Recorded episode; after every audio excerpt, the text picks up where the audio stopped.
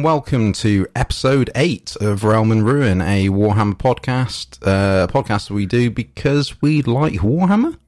Yeah, I think let's say so. we like Warhammer. Clues in the title.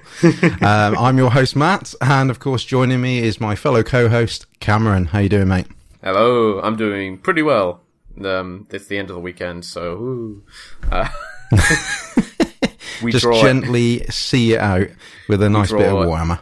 We draw ever closer to Saturday, the sixteenth of June. Uh, it's so close. Oh, is there something prominent about that? Oh no, nothing at all. Um, don't know what you're talking about. Just some little pre-order. What do you mean? Oh. but now we're here. This is episode eight. We've got a nice little show planned for you. I've um, I've had my cup of tea. I've had my bourbon biscuits. what have you had, Cameron? What was your pre-show Um, prep? I had a couple of chorizos and then a packet of wafers. Uh, Nice uh there we go, standard podcast uh, Oh yeah. prep. You may not like it, but this is what peak performance looks like. Uh, what a standard to live up to. yeah.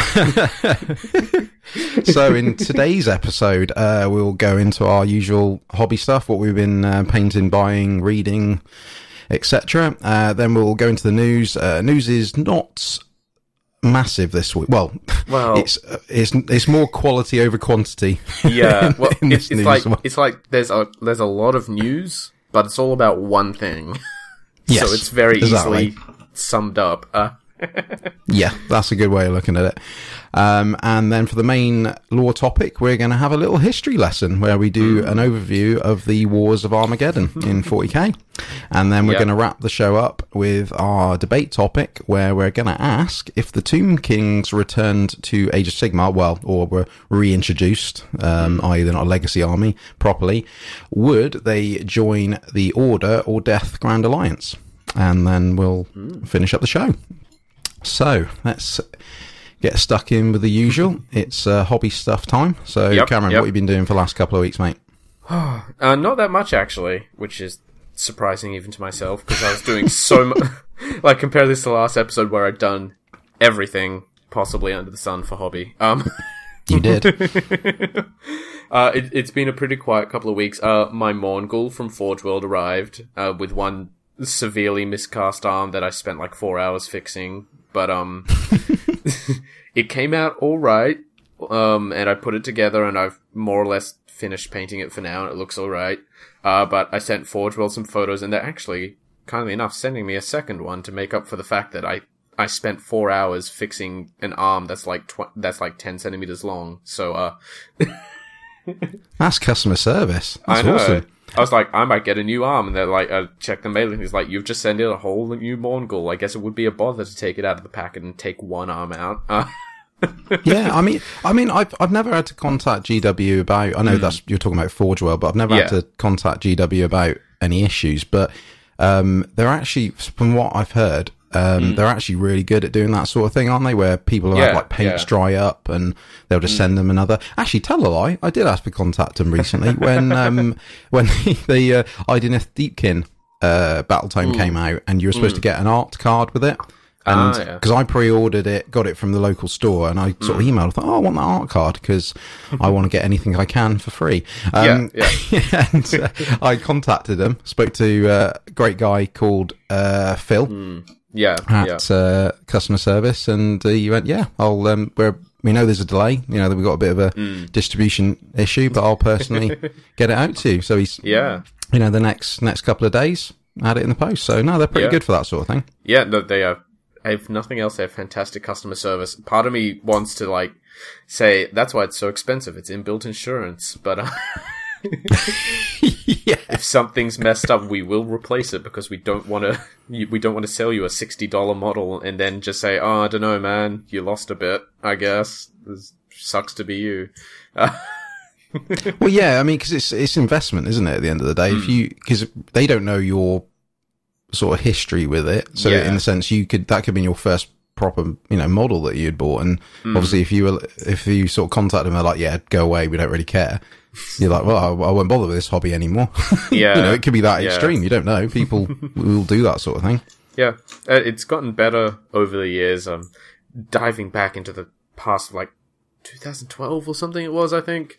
Um, I had, I'd been out of the hobby for a little bit. I was like, oh, I'll get some models for D&D, basically, and Games Workshop has really good models, so I ordered some from the online store and I waited, and I waited, and I waited, and after like a month, they hadn't shown up. I'm like, okay, it's taking a bit long, and I contacted them, and like, the end result of like a long email chain was, they'll show up eventually.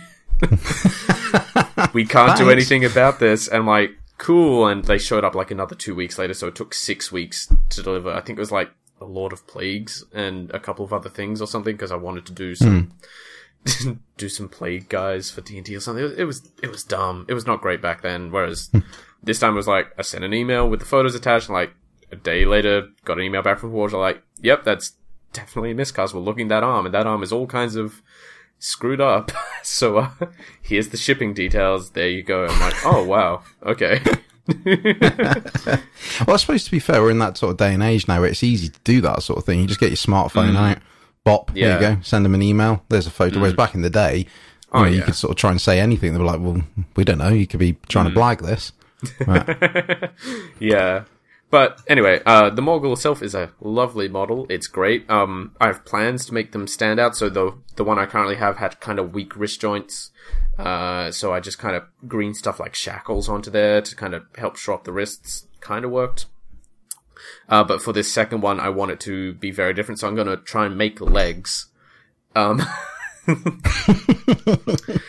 and have it be appropriate. So it'll it'll end up being like the height of a jack. Ah, I just bit my tongue. Ow. ah, can't talk properly. I think it's the first time you've ever done that on air. Yeah, good lord. Or if you have, if you've done it before, you've hidden it well. Yeah, year and, year and a half podcasting. Here's my first real blunder. Um, uh, no, I, I found a really good uh job online where someone had given a Mourngul legs. I was like, that's really cool. Let's try that. Uh, so hopefully that'll work out all right. And if it doesn't, I'll just tear it all off and be like, it's another Mourngul. Um. Uh, apart from that, I've just been doing a bit of painting for my Nighthaunt and still reading that uh, Tales of the Age of Sigmar book, which I've nearly finished. I'm getting through a lot of Oh, the yeah. Sylvaneth stuff now, and it's it's really cool. It's like detailing um Nurgle's forces attacking Ghyran, the Realm of Life, and you know Mm-hmm. how the how the different well, uh, they say different people, but like the different kinds of trees basically respond to it. Like the dryads are all like, okay, we got to do this and this and this, and then it's like there's a spirit of Durthu. Tree Lord is just like, okay, something woke me up. I'm going to go in this line and kill everything I see until I get to Alarielle, which was pretty good. Nice, nice. yeah, it's a, it's a good bit of reading, if nothing else. That's the uh, that's gonna be on the blurb for it. Cameron, reading. And Ruins. It was a good. It was a good bit of reading. I mean, I don't know what else to say. That's pretty high praise. Yeah. Well, some some novels are like that in the Black Library. There's some where you're like, hmm. yeah, that was all right. That was that Yeah. was good. It's- but you know, didn't set the world on fire. no, well, yeah, you don't want to. It's it's Sylvaneth. They'd kill you. Exactly. That'd be a bit wrong, wouldn't it? The fact that I'm reading in a book alone is insulting to some degree. I'm sure. yeah, yeah. There's a bit of irony in that, isn't there? Yeah, yeah. Don't tell them. I don't think. uh, To be fair, I don't think the Sylvaneth listen to this show, so you're right. Yeah, I hope not. one one star review, Alarielle the Ever Queen. You talked about reading books made of my children. Uh,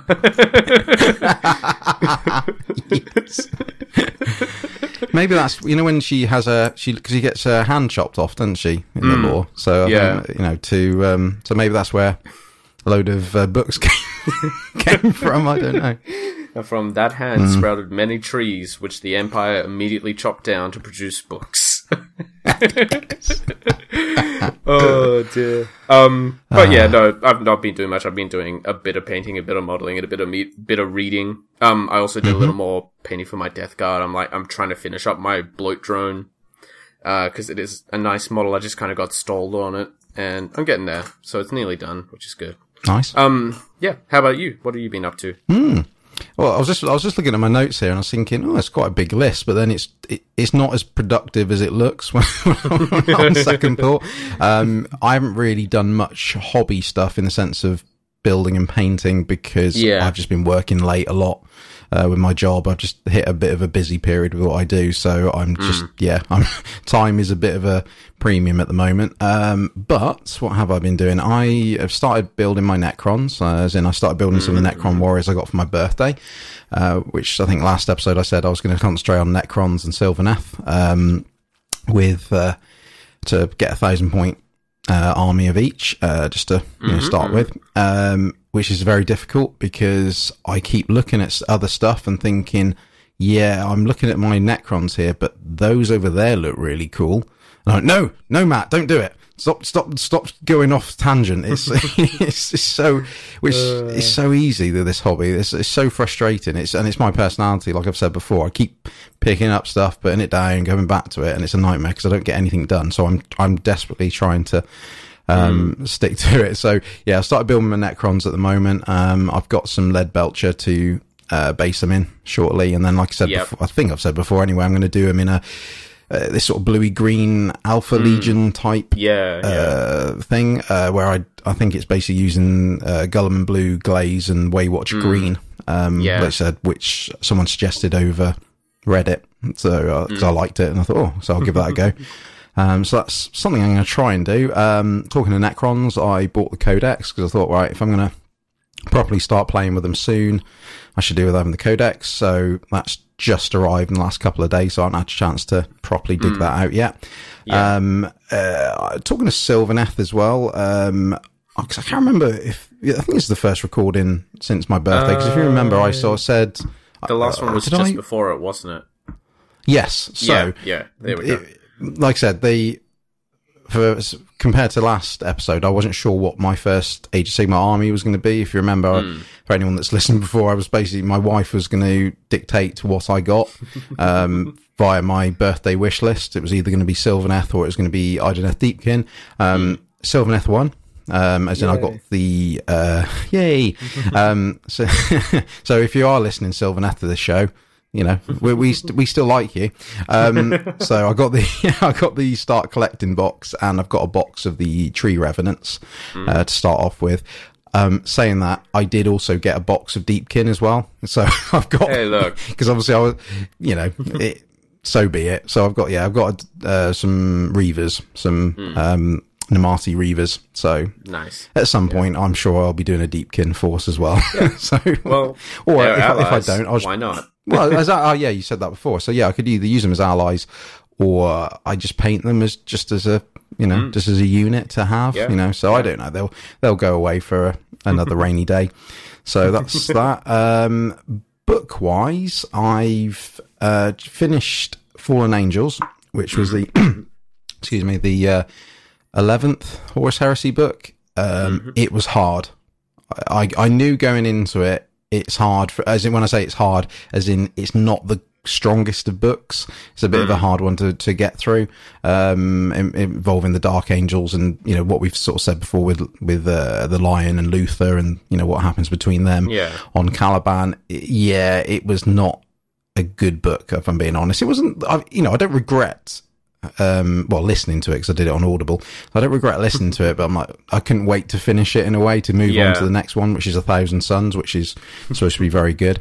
Um, it- I think it didn't help that the voice actor um, was a bit poor in general. he just yeah. didn't really click. I mean, I, I'm not criticizing. I can't remember. I don't know who who the voice actor was. Admittedly, um, I'm not criticizing him in the sense I don't think the voices suited the characters um, just didn't, yeah, just didn't really work.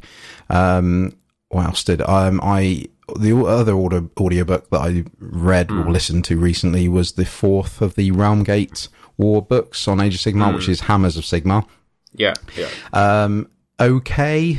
It was not as good as I would have hoped, to be honest, because I think I've said before that the first Realmgate book is not bad. It's okay. It's, you know, it's getting you used to Stormcast, getting you used to the Khorne Blood, Bloodbound.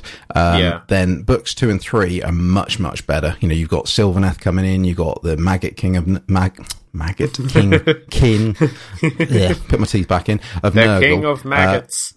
The king of maggots. Um, you know, you got these other forces in there and, and Tzeentch and things like that, which makes it interesting. Well, this one was a bit like it went back to being Khorne, bloodborne, blood, Bloodbound. bloodborne, blood, bloodbound. Hidetaka Miyazaki carves the Mark of Thorn. yeah, exactly.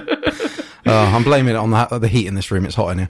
Um, Yeah. So yeah, it was it, again. It was it was okay, but it wasn't. I was you know a bit disappointed with it because the last two have been very good. So, but you know, I'll move on to the next one, which I think is uh, to do with Archaon, which will be hopefully Yeah. much better. So I'm looking forward to that. Yeah. That'll be the next one. Um, I'm in the middle of reading um, Red uh, Tith, I think that's how you pronounce it, which is a 40k novel based around the uh, Car Carcadon. No, was it Car Carcharodons. Caradons? Yeah. Um, against the night. Yeah, space sharks basically, where they they're basically fighting the Night Lords um, over a, a prison penal colony sort of thing. So Okay. I've, I'm about about a third of the way through it, and if I'm basing it purely on this first third that I've read, it's one of the best books I've I've read in a good while so far. Oh, wow. It's really really good. Okay. Um, just it, it just it, the the author has just made it really easy to get stuck into. You know, Mm. and again, it's not making it uh, sound like it's really simple or anything. It's just the, the just the way you just get straight into the action. You you Yeah. can sort of completely get the characters. Uh, you know, just the way that especially the Night Lords are represented and how grim they are as well. Mm. Yeah. Um, so yeah, so far it's been a really good book. So um, yeah, hopefully it'll be good for the rest of it. Um, I've got the Devastation of Baal re- um, to listen to next. Well, I've listened to the first chapter, um, but I've got big expectations for this book because it's supposed to be one of the better ones in recent times. Uh, what else? Um, gaming wise, as in video gaming wise, Yeah, I've got yeah. a few Warhammer games because there was a Steam sale recently. so I bought um, Adeptus Titanicus Dominus, which is a early access game, obviously based around uh, Imperial Knights and Titans, um, obviously to tie in with the um, Adeptus Titanicus uh, board game that's going to come out uh, later this year. Uh, so far, it's okay. I've not played too much of it again because of Yeah. time, but um, graphically, it it looked a bit poor when you look at the screenshots, but it's not as bad when you actually play it. Um, It's a turn-based strategy game, like a lot of them, as you as you would imagine. Um, but uh, yeah, so you know, it's it's a good way of being able to play as knights, you know, which is never a bad thing. It's a cheaper way of playing as knights as well. Because Oh, yeah. I picked it up for about five pounds on, you Oh, know, yeah, so it's um, exactly. Um, also in the sale, I bought uh, two other um, PC games, which is Horus Heresy: Battle of Tallarn, which is like a hex-based strategy game. Um, okay. I don't Okay. have much high, high hopes for it. To be honest, it doesn't look like it's going to be that my sort of thing. But um, on a personal level, but um, it was 89p, so I'm, I'm not gonna I'm not gonna complain Well- for that. Yeah, there we go. So we'll we'll see. Um, and I also bought Betray, um, Betrayal of, of uh, Calth as well, the video game, Mm-hmm. which is that, which I was originally staying away from because it was I thought it was a VR only game um, Okay. Mm. because I don't have any VR gear, so I thought I'll stay away from it. But it's actually VR optional. You can play it, Oh, okay. you know, normally on PC. Yeah, yeah. Again, it's an early access or alpha uh, level sort of game. Uh, again, Mm-hmm. a game where you play either Ultramarines or world, uh, Mm. Word Bearers. Um, again, it looks good. Um, but Yeah. I, again, I've not played enough of it, but I've got them there ready to play at a later time. Um, the sort of the biggest, uh, Warhammer video game I got was Deathwing. Um, which is Ah, the yeah. One that Space Hulk Deathwing, which has just been released on the uh, PS4. Uh, it's been on the Mm-hmm. PC for a while. I think on the last episode I said I was about to get it. Um, Yeah. and like I said, I've got it, and so far so good. Actually, I've again, I've only played a few missions on it, but Hmm. um, yeah, really good so far. Uh, first person shooter as such. Yeah. Um, Yeah. Sort of, it's it's very similar to Vermintide. If anyone's played that, it's. Yeah. uh, where you've you in this you've got some computer controlled uh, Deathwing Terminators with you. You can- I think you're in it so far in a squad of three. You know, you've got um, an apothecary. You've, well, well, you can have an apothecary. You're a librarian, uh, Terminator as well. So you've got um, psychic uh, powers as well as obviously things like storm bolters and force swords and things like that. And yeah, you know, it's a bit it's a bit buggy if I'm being honest. There's a bit there's there's a few times where Tyranids have sort of just jumped through me and not hit me and have just come out of literally nowhere. But um, I'm sure they're going to patch a few of it. It's still, Yeah, like I said, yeah. yeah, it's only just come out. So yeah, so far so good on that. Um, what else? I've as of yesterday, I bought the Imperial Knights Codex. Um, because we've been talking about knights. Well, I say we, us on the on the Realm Mm. Yeah. Discord. We've been quite night heavy recently. People are really getting into them. Mm. Yeah. um, which we'll cover in the in the news uh, shortly. But yeah, um, I haven't had a chance to read it yet because, like I said, I only just picked it up yesterday. But yeah, it's looking really good. So. Mm. Uh, and hopefully we'll do a future episode on it as well, which I think would be Yeah. really cool. Definitely. Um, what else? I while I was there, I bought some of the GW clippers. The because I just wanted to see what they were like. Because the clippers I use are some ones I got off Amazon, and I asked some some advice from people online or on our Discord, I should say. Um, so yeah, I've taken a punt on those. Um, I'm again, I haven't had a chance to use them, but I've heard good things. Uh, do you do you use them, or do you, have you got your own? Um, clip- I- uh, I have my own. clippers.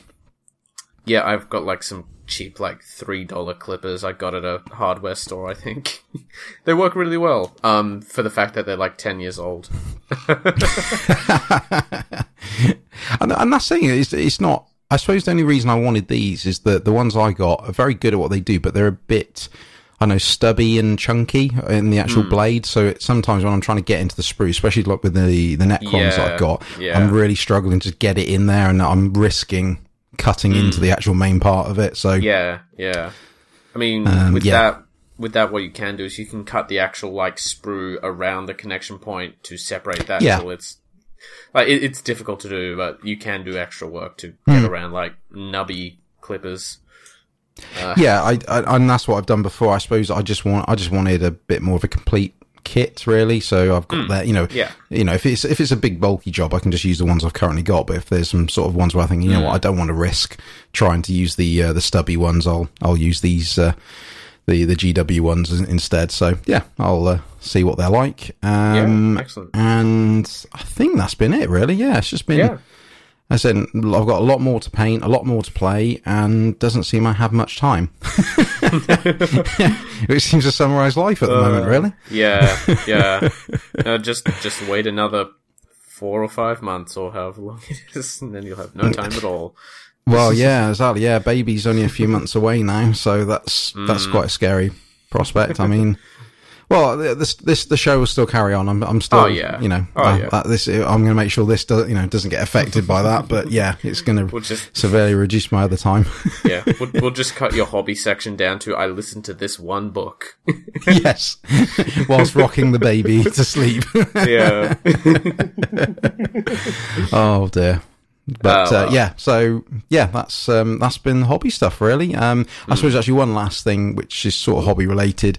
Um, we did a vote um, on our Twitter uh, just over the last sort of day or so, uh, sort of where highlighting um, what I was saying earlier about jumping from one army to the other and going, oh, I want to get these, no, I want to start these. Uh, I just was interested what other people do, and yeah, it was definitely in the favour of jumping. So the two options were no, I Yeah, focus on yeah. one army at a time, or no, I just constantly jump between all and struggle to get stuff done. And yeah, it was seventy five percent in the favour of jumping around from one army to another. So I don't feel so bad now that I can't seem to.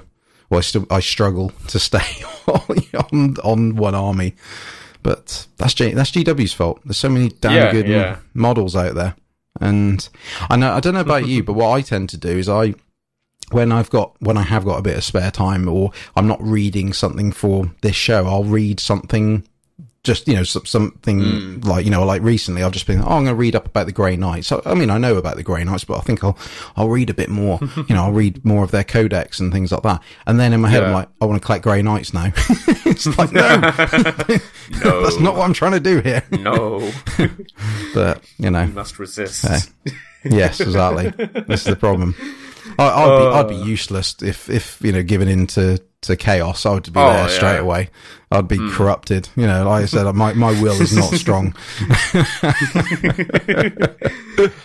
I mean, But um, yeah, yeah. So um, yeah, that's I think that's been the hobby stuff for this episode. excellent, Um, excellent. So I'm. I think we'll uh, we'll get a break going now. Just have a Mm-hmm. have a drink because it's damn hot in here. I'm going to take my t-shirt off, which everyone wanted to hear because it's. I'm, I'm sweating in here as we're recording. Oh, just what you wanted to know, and I and mean, when we come, sorry, Carol. I wasn't going to tell anyone, but between the months of, let's say, November and March, I am never wearing a shirt while podcasting. So just, I thought it wasn't necessary to say, but apparently we're revealing all now. So, When when when we do our t-shirt range, we'll we'll just do one that's based on your torso.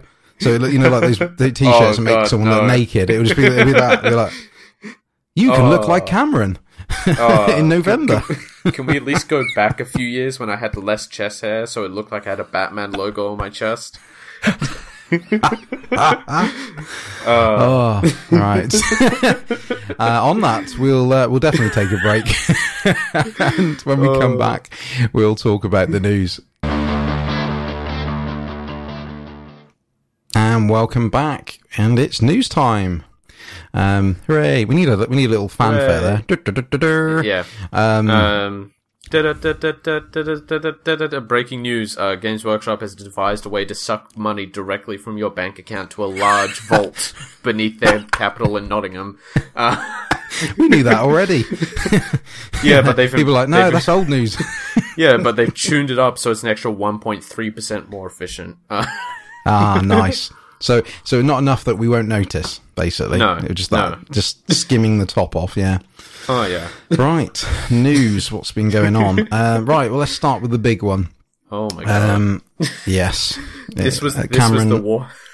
this was Sorry, the Warhammer community. This was the Warhammer community post that just didn't end. Uh, I know. I think when so we were messaging about this, I was at work and I'm tr- I Hmm. was busy trying to do my work whilst message you at the same time. You were having a heart attack, I think, Yeah. at, the, t- at the same Yeah. time. Going, There's so much Age of Sigmar stuff. Um, and um, yeah, it was pretty groundbreaking. So um, Yeah. yeah, we're Yeah. alluding to what um, Cameron mentioned earlier about the 16th, where as of Yep. the 16th, you can pre-order the new Age of Sigmar Soul Wars. They've given it a name, oh, um, oh boy. which is a really cool name. But um, well, to go well, Cameron, do you want to, as you feel very passionately about this, what So- to tell us about Soul Wars? Yeah, yeah. So, ladies, gentlemen, others, as you all know, I love ghosts. Because I love ghosts, I feel it is my duty to inform the community that Nagash, the rightful lord of all that lives and dies, has been wronged. He has been wronged. No. Everyone steals from him. N- Nagash sits there. and All he all he asks as Lord of all that dies is that everything that dies goes to him. And then Sigmar goes and he takes the brightest souls and he says, "No, no, these are for the Sigmarites. We will send them down from Azyr and turn them into Stormcast Eternals." And Morathi and Malerion and Tyrion and Teclis and go, "No, no, these are the elf souls. They belong to our people. We will turn them into terrible monsters." Apparently, according to the Daughters of Khaine and Idoneth Deepkin battle tomes. Um. and then the Idoneth Deepkin going, no, no, these are the souls of everyone. We need to eat these. Um, Yeah, we're going to die otherwise. We need them. yeah, yeah, we need them. If we die, Nagash will take us. So of course we need to eat these souls to live longer. Um, um, and Nagash is honestly a bit tired of all of this, and I really don't blame him. To be honest, like he he is a narcissistic megalomaniac hell bent on killing everything that has ever existed and turning the realms to a perfect sterile clockwork clockwork realm of his own devising. But he is technically in the right. Yeah, I, th- I think it's fair. He, you know, he's, he's hmm. he needs those souls. That's what he's. That's his job. You know, Yeah. he's thinking, hang on, why why is everyone taking these off me? I imagine Yeah. he's a bit. He, he's got the. I've got this sort of image where he's a bit like Skeletor in He Man. You know, he's got that voice. He's there, like sort of plotting with with um, um, Arkhan the Black, who looks a bit like Beast Man. And Sigmar has like, done it again, Arkhan. He's stolen my souls. Yeah, stop taking my souls. yeah, that's exactly what Nagash sounds like. Disclaimer: God. Nagash does not sound like Skeletor. yeah. Um. Uh, so yeah, so this this second edition of Age of Sigmar, the first edition had a giant focus on chaos because the idea was this was the beginning of the Age of Sigmar of Sigmar pushing back and taking back the realms from the forces of cha- forces of chaos. I ran out of breath at the end there. Good lord. I know you're Um, so excited. Um, this is this is Nagash's time. Um, he has performed what we were what we actually already heard a little bit of in the Idoneth and Daughter of Khaine battle tomes. He has performed a spell known as the Necroquake. hmm Um, which he has essentially turned the realm of Shyish inside out. If I'm reading into this correctly. um, That's what I've heard on the grapevine. Yeah, yeah, and um, and in and in doing so has caused the dead to rise across all of the realms. Um, because it's like, okay, no, enough of this. All of these are mine. If you're not going to deal with this, I'm going to make you have to deal with this.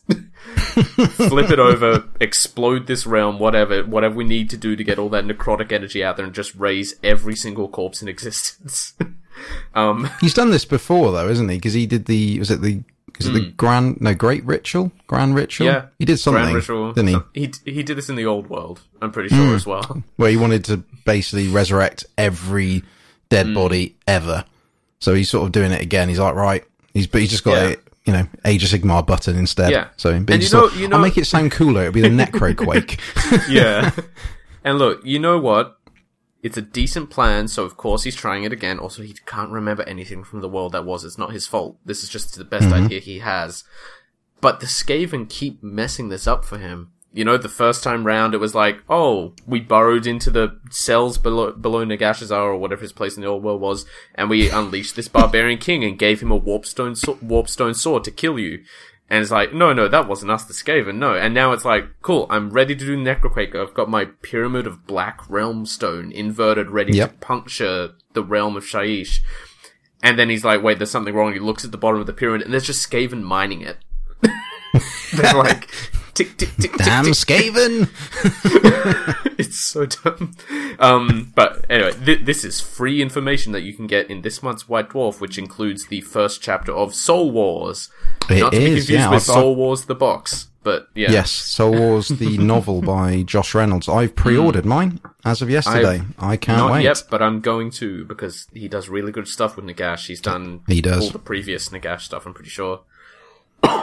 um, but anyway, that's not technically what we're talking about. We're talking about a Soul Wars boxed game, Mm-hmm. uh, which which heralds the coming of Age of Sigmar Second Edition. It is, it's a very good box. Um, you so mentioned I was, you mentioned I was having a heart attack. It's because this Warhammer community post went on for like fifteen thousand words. It felt like it was it was a full it was a full dissertation. Um, and I was like, I was like, I think I'm having a panic attack, but in a good way. There's too much good stuff. It's insane what you get in this box, especially. I mean, we don't know exactly how much it's going to cost because they've not, as of this episode recording, we've not, we Mm. Don't, haven't been told a price. Yeah. Um, we're guessing it's going to be around Dark the same as the price. So, yeah, Yeah. so over here that'll be ninety five pounds, and and here you be about two hundred and twenty ish dollars, which is yeah, honestly still pretty good price for everything you get Yeah. in it. Um, I, I just hope it's it is Dark Imperium price, unless like Blight Wars price, because the Blight Wars box is like 260, 270 over here, and I feel that's a tad much for that for what that box was. But yeah, um, but oh my god, so. it's just there's so many things. slowly get Um, those words out. Don't worry, calm down, Cameron. so We're all first off, we, first off, we have 21 Stormcast Eternal Sacrosanct Chamber models. We Mm-hmm. have two units of four Sequitors.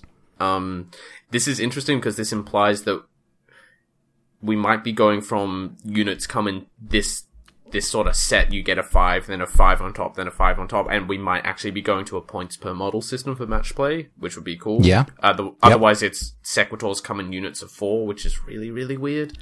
Yeah, it's a Um, random number, isn't it? yeah. Um, there's what is it? I think it's four or five castigators, which are the new sort of crossbow Yeah. stormcast guys. There is the Celestar Ballistae, which is Yep. really really cool. Um, Yep. most of these have had their rules previewed as well. I think everyone except the castigators and the Lord Incantor. Um, anyway, uh, there is a Lord Incantor on Gryph Charger who is really cool. Um, there are three I'm going to call them evocators. I think Yeah. they are the, Uh, the well, paladins. a- advocators? Advocators? yeah, Yes, yeah. don't know. evocators, avocators, who knows? Um, co- yeah, uh, those caused a stir in the community when a lot of people misread their ability in the previewed war scroll and thought that after they fight in close combat, you roll two dice for every model in the enemy unit they're fighting, and on a four up, they take a model wound. No, no, no, no. It's two dice for every evocator. and on a four up, Yeah. the enemy unit takes a mortal wound. Yeah. People are like, what? Very harsh. they they get to fight and then they kill my entire my entire unit of 80 grots because of course. I was just no no no no that's silly. Um, uh, they're interesting because they're a wizard, so they can actually Yep. power up uh, other stormcast units with their one spell, and they have an unbind, which is really cool. Yep. Uh, and then there's the knight invocator or something like Incantor. that. Uh, incantor, knight incantor, and lord incantor or something like that. I, I forget the exact It, it's the sorry, I got them here. That yeah, so it's the the the the sort of main general type is the Lord Arcanum. Arcana. So that's yeah, a- that was it. Yeah, That's the wa- warrior wizard on a on a gryph charger, basically. Yeah. And then it's a knight incantor, Knight which is like the stormcaller yeah, uh, yeah. wizard type. And she's really cool. She's a good wizard, and once per Yeah. game she can blow up, um, Yep. which I like. Awesome. uh, yeah, they look really cool. And then there's the Nighthaunt. Um, first off, you get two units of ten chain rasps, which are your basic horde infantry. Yep. Uh, they're actually they're actually really interesting. They are the first death units to be bravery six, not ten, pretty much. They're ex criminals, aren't they? Yeah, they're, they're all ex criminals who have, like, their souls are tormented for their crimes. And Nagash is like, yes, I'm a just god. I'm reading out justice. Why do people hate me? Um, uh, I'm going to say I called it because they're ethereal, but they only have a 5 up save instead of a 4 up because they are Yep. really basic horde infantry. But they also have two attacks each, both hitting and wounding on fours. And if there's 10 or more models, they get to re-roll wound rolls of one, I believe it is. Um, so they're actually pretty good. Uh, and if you get the unit champion, they go up to bravery 10, which is great. So they're interesting because if you don't have the champion, they are really susceptible to battle shock, but then you just stick the champion in there, it's like, oh, they're like any other Nighthaunt unit. Yeah. It, it's, it's an interesting idea for a horde unit, I feel. Like, it's like, these are really vulnerable to battle shock if you can take out that one guy, um, and then everyone uses the selector model abilities like Morathi's Gaze or something, but, uh, yeah. Mm.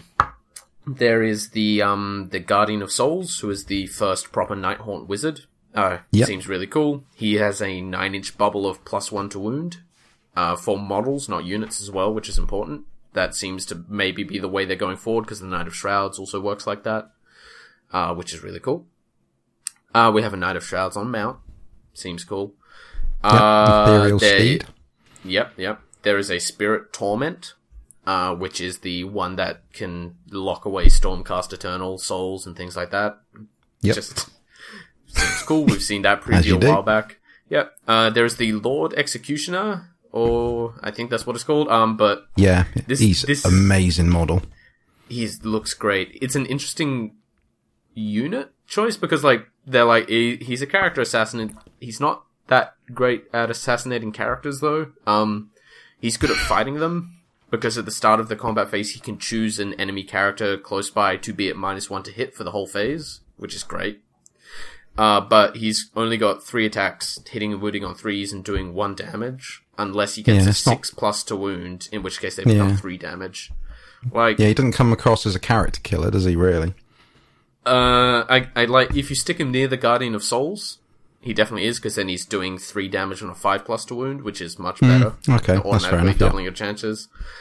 But like, he needs support to be a proper character killer, and I think between him and the Cairn Wraith, it'll come down to is he more or less expensive than the Cairn Wraith, and I think he'll probably end up being a little less Right. because Yeah. the because the Cairn Wraith can deal out mortal wounds, like a flat two for every six to hit, which is great and is really good for character killing. Um, whereas this guy has to hit and then wound on a six plus to get his extra damage, and they're not mortal wounds. So it, it might roll out that the um that the Cairn Wraith is a better character hunter, and this guy is more like better support for a unit. So you get him fighting along the chain rasp and say that hero can't fight the chain rasps properly, and I'm just going to hopefully hope for those three three damage hits, and then try and take out a unit by myself or something like that. Yeah. Um, and there's da, da, da, there's the not Cairn Wraith. There's the ones that look like Cairn Wraith that um You got the um, Grimghast. Grimga- Grimghast Grimghast Reapers. Reapers. Yeah. who are the blinded Cairn Wraiths. Basically, they seem cool. We haven't seen exactly what they do.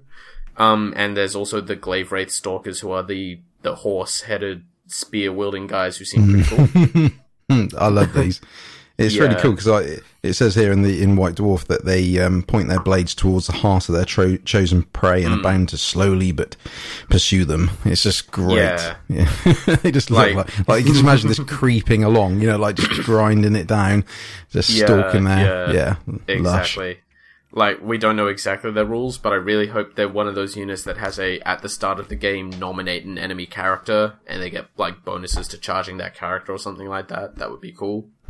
Yep. Um, and then so that's the models, and then you get a little mini campaign book for called the Battle for Glymmsforge, I believe, which sort of sets up what's going on at the start of the Souls War because this box like represents the beginning, like the Sacrosanct Yeah, Chamber has right, just yeah. been unleashed, the Night Haunts have just begun rising, and that sort of walks you through the like I think it's a couple of narrative battles to sort of sort that out and get yourself get yourself immersed in the game.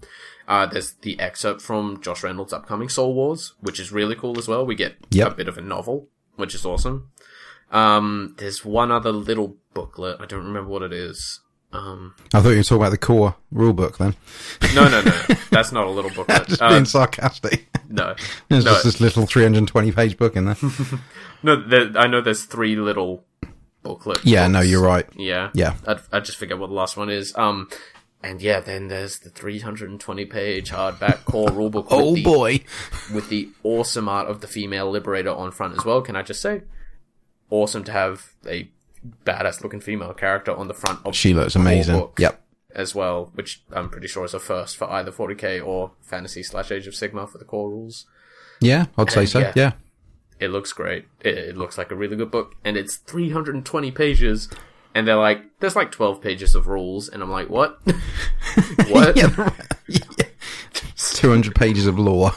it's, it's crazy. Ah, and maps and everything. Like, oh, there, there's a little teaser of that stuff. Um, if you get this month's White Dwarf again, there's a poster with the Soul Wars art, and on the back it mm-hmm. has a couple of maps and a bunch of really interesting stuff.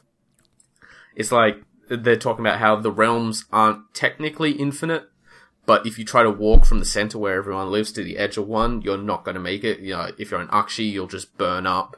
If you're in Ghyran, you will find an impenetrable jungle that does weird things, such as making you perpetually give birth, become a tree, or something even weirder. I'm like, what? okay, let's never go anywhere in Ghyran, I guess. just stay where It's it's Age of safe. Sigmar logic. That's always the Yeah. answer for a lot of things. Well, I mean, it makes sense. Like, the closer you get to the edge, the more, like, pure the essence of that realm becomes, so the weirder and weirder nonsense starts happening. Um, Yeah. Apparently, apparently the skirmish rules are going to take place out there on the edge, which seems really cool. yeah. Um, looking forward to that. And just like, and then, you know, you get your dice and your ruler and everything that you normally get in a starter box, but it's just such a, oh my god, it's a beautiful box. Um, they did an, It really is. It's. I love the artwork on it. It just Yeah. looks. It looks. I know this sounds a bit odd saying this, but it looks quality. Like when you look at the first Age of Sigmar box, you're like, "Oh, that looks cool." You know, loads of Stormcast fight, fighting lots of Khorne. Um, but this one just looks different. it's like that. You know, it looks more. I don't know, adult. Is that, if that's a term? I know it's only. You know, I don't. looks- it's not. Pro- It's, Yeah, it's I don't less, less bright colors, more like Yeah. a little grim, dark. yeah. Uh, grim It's, and dark. but like I said, it it's just yeah, yeah, wrong universe. Um, Hmm. it, it, it, but no, it's just it just looks just such better artwork. Like you said, the, Hmm. the female Stormcast on the front looks amazing, which we saw when you know when we Hmm. saw her on um, at Warhammer Fest, um, yep. and also the even the the one the front cover of uh, the General's Handbook 2018 looks Hmm. really really good as well because that'll be. I'm presuming that's day. Is that the same day it's coming out? I presume it is. Yeah, yep. So we will continue with this. The same day you can order, and the same day, June 30th, you will be able to get General's Handbook 2018. Looks really good. Um, they've confirmed that all the allegiances from the last General's Handbook will be carried over. Yeah. Um, people have, people have been like, oh, my, my little subfaction didn't get an allegiance ability in the new General's Handbook. Does that mean we're a dead faction? And I feel like New Games Workshop would be more forward about that and be like, okay, listen, these guys still exist, but we're realistically not going to give them any support for the future. So if you're not on that list, it might mean you're closer to getting a battle tome, to be honest. Um, Yeah, it, it'll go. I think it goes one way or the other. Like you said, it's either that Mm. or they could just think about phasing some of them out. That's the Yeah. problem. yeah, I, I- feel like New Games Workshop would be, be a bit better about that, and at least be forward and honest with it, but we'll see in the future, I guess. Maybe they don't know. Uh, maybe they're sort maybe of just don't know. deciding as they go. Really. But it looks like it'll be a great General's Handbook, very handy to have, so that's good. Yep. Uh, it'll have all the new summoning rules and stuff as well, and probably have an expanded armies list, list for uh, Legions of Nagash, so they can take the new Night Nighthaunt stuff as part of the core book. Yeah, that sounds Um, about right. Yep. There is also coming Malign Sorceries, a series of 13 push fit spells and an 80 page expansion book, including all the endless spells and all the magical items for each of the realms and all of the laws of magic for each of the realms, because you can pick which realm you're playing in or which realm your army comes from to get different bonuses. Um, that looks like it's going to be incredible. Uh, rumors are putting it at 40 to 50 pounds. Um, Yeah. So about about 100 to 120 bucks here, which it looks pretty worth it to be honest, because it's a lot of really cool looking models, and it seems like a really it's an optional expansion technically. Like you don't have to use these rules, but it seems like something you want to because endless spells seem awesome. If nothing else, just the giant the giant teeth one. No, no, no, no, no. Um, I know. I was looking through and I was thinking, right, which one's my favourite? I've I've seen the. I like the one where this is which is a load of swords sort of flying through the air. yeah, that's cool. Um, there's like a creepy sort of hypnotic mirror one, which Hmm. looks a bit weird. That's that's going Um, to be interesting because that's the one where you cast one and put it down near you, then put the other one up to 18 inches away, and Hmm. then you can cast from the second one if you're close enough to the first one. Oh, okay, that'll be interesting. Yeah, and I think if I think it's if another endless spell ends its move within six inches of it, it's sucked into the mirror and gets spat out the other one or something like that. that sounds amazing. I think Yeah. it's a really cool looking expansion. Again, the artwork Hmm. looks amazing on it. I think, like I said in the set, you get the, like I said, you get the thirty, is it thirty? Yeah, thirteen spells. Spells, Uh, but it's more yeah, than then you- 13 models because a few of them Yes, have multiple models. That's Hmm. right.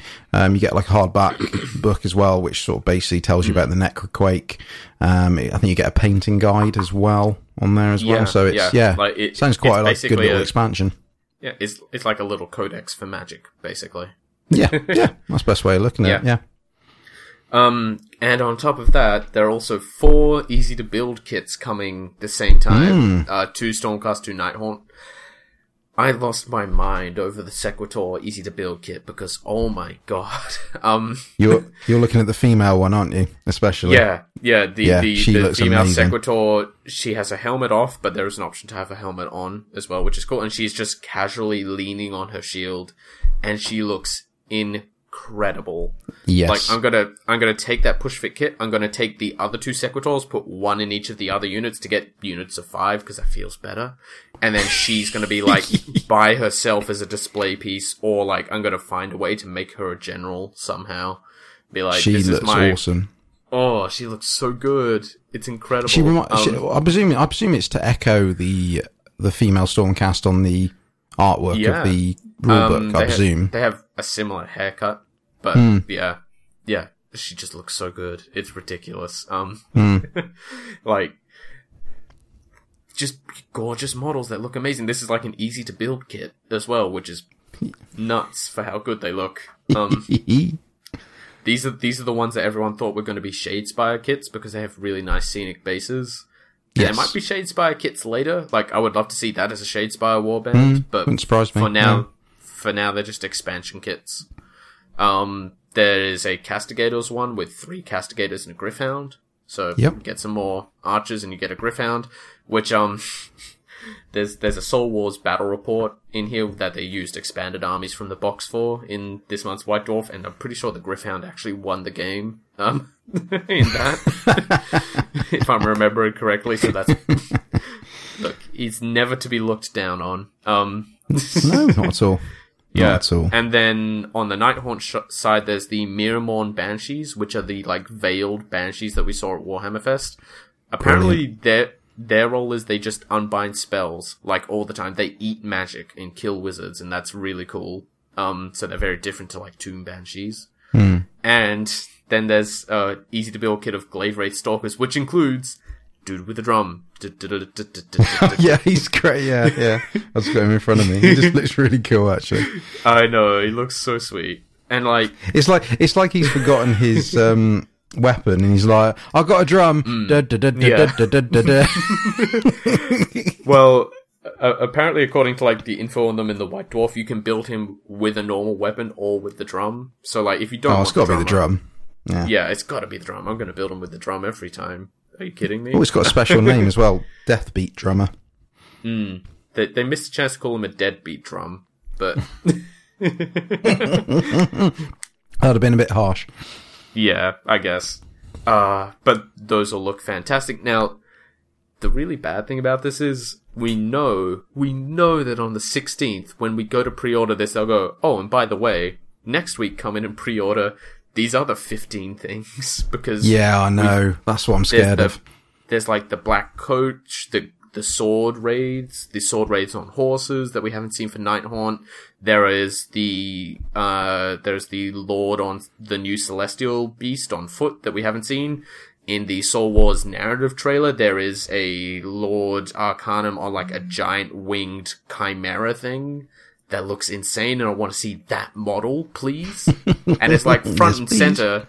Um, there is still the three named characters for Nighthaunt to come out. The Undying, uh, what is it, not the Undying King, the King of something, um, on his spectral throne, and then the Mortarch of Grief and one more special named character to come out, like the Nighthaunt Battle Tome, presumably the new Stormcast Battle Tome, and like, are they just going to drop all of that next week? We're going like, we finished I can see. I can Soul see them doing it. Yeah. I, And then like two hours later, I'm like, oh no, more things. I think they will. To be honest, I, I can see Mm. it happening because, like you said, the Stormcast Eternal Battle Tome is now, or the current one is now on last last chance to buy. so Mm, yeah. because they, I, I don't. Did they actually say they were going to do a new one? Is they or they've just slipped it in? Because I know they were going to do an, a Night Haunt one. But, but Well, I think they I, they have to have the sacrosanct chamber models somewhere, and it would be Yeah. really weird for them not to be in a battle tome. So, like, yeah, I'm assuming that'll be Age of Sigmar Second Edition. This is the Stormcast battle tome. This is what we get Mm. until a major expansion slash the next edition for Stormcast. Like, Mm. It makes the front and sense. center poster child. yeah. So- Well, well, this will be the the, the third one because they've got they had an Yeah. original one, then they had the the the oh, what's the Ex- what's the the Vanguard Extreme- chamber. Extra. Yeah, no, it's- because Yeah, that one. because Yeah, They- yeah. Yeah. and um, and then obviously you've got the current one with the sort of lighter, sort of blue coloured Mm. um, cover to it. So yeah, so this will be the well the fourth one, but it'll be the the main th- the third main one, I think, for yeah, Stormcast. Yeah. Just like Hmm. uh, they're getting they're getting all their updates, but like Yeah, it's so need- we frustrating because I, I rule somewhere. yeah, well, no, it makes sense. I, it's just frustrating for me because I bought the current mm. one not long ago because. Yeah. I thought, all right, you know, I could do with it from whenever we cover Stormcast. Yeah. And so now you that'll be that'll be shelved. yeah. So oh, okay, mean, fine. Don't need it anymore. But well, it's, It's nice good to to have. have for like yeah for like old lore and old art and stuff. It's good. Still good. Yeah, remember those old Stormcasts? Hang on, I didn't even get around to reading the new one. Um, but no, it, it, Oh, I, like you said, I think I think they'll drop it all. I think it will. Hmm. It would make sense because let's be honest, day one uh, well, day one, i.e., the 30th of June, you want to be buying Soul Wars. You're going to be wanting to buy one of those two battle tomes, depending on which way you want to go, or both if you really want to. and obviously the things like the general handbook. So it'd be it would be weird if you could, you know, if you could buy the general's handbook, Soul Wars, the Nighthaunt battle tome, but then not the Stormcast, one as well. One, It'd be a bit weird, you know. So no, Yeah. I, I I could be wrong, but I think yeah, it'll be Yeah. or it'll be dropped in sort of the next week Yeah, or yeah. so, or It's either that or it'll be like, yeah, it's either that or it'll be like, there's a week of Stormcast, then a week of Nighthaunt, then a week of Stormcast, then a week of Mm. Nighthaunt, and then that's the Age of Sigmar releases for like two months. Yeah, they what could stagger could it. do? they did it with the um with the Idoneth Deepkin, didn't they? They staggered the releases over a Mm. They few stagger weeks. them over so- like a month. Yeah. Mm, yeah, it was actually. Yeah, so yeah, maybe. I, I suppose. Well, we'll see. Yeah. we will see.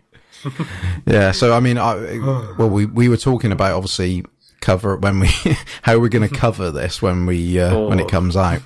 so so I know we're sort of slightly going off topic here, but yeah, Mm. so the general plan is obviously we've got this episode we're doing now, and then it it's due to be done in what two more yeah, two episodes time.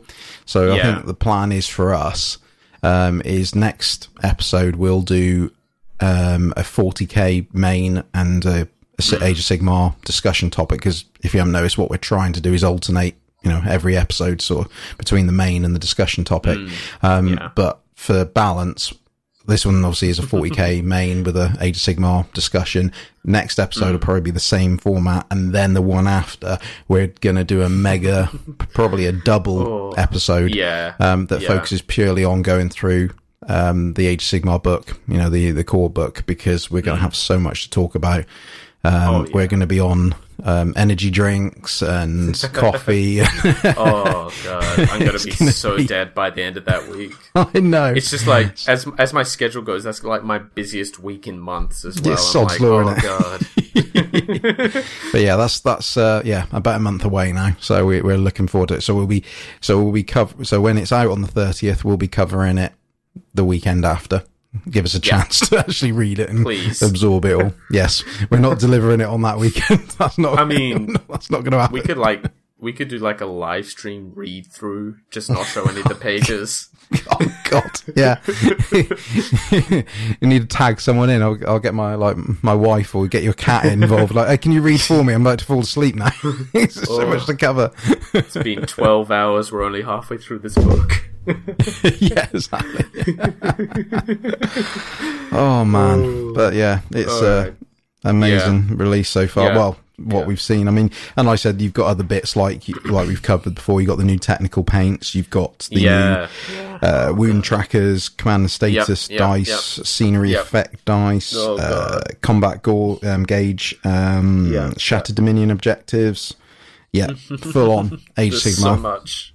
I know. so much. It's ridiculous. but we'll um, exactly we'll go into even more depth in like I said in about a month's time from this recording. Mm-hmm. So, oh right, I think that'll be that'll be it for Yeah, Age of yeah. Sigmar. Um, well, talking of in other well, big news, go for it. Yeah, yeah. Gonna leave you in. Yeah, thank you very much. Um, so yeah, the as of this recording, uh, yesterday, uh, Knights came out.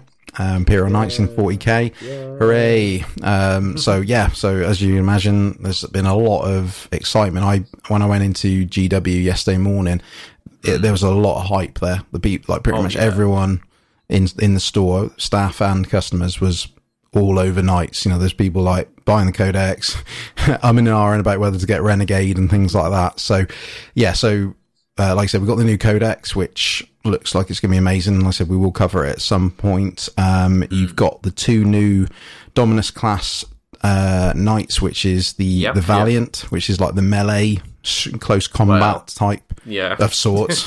it's the more, yeah, the yeah, it's the, the more within get- twelve inches.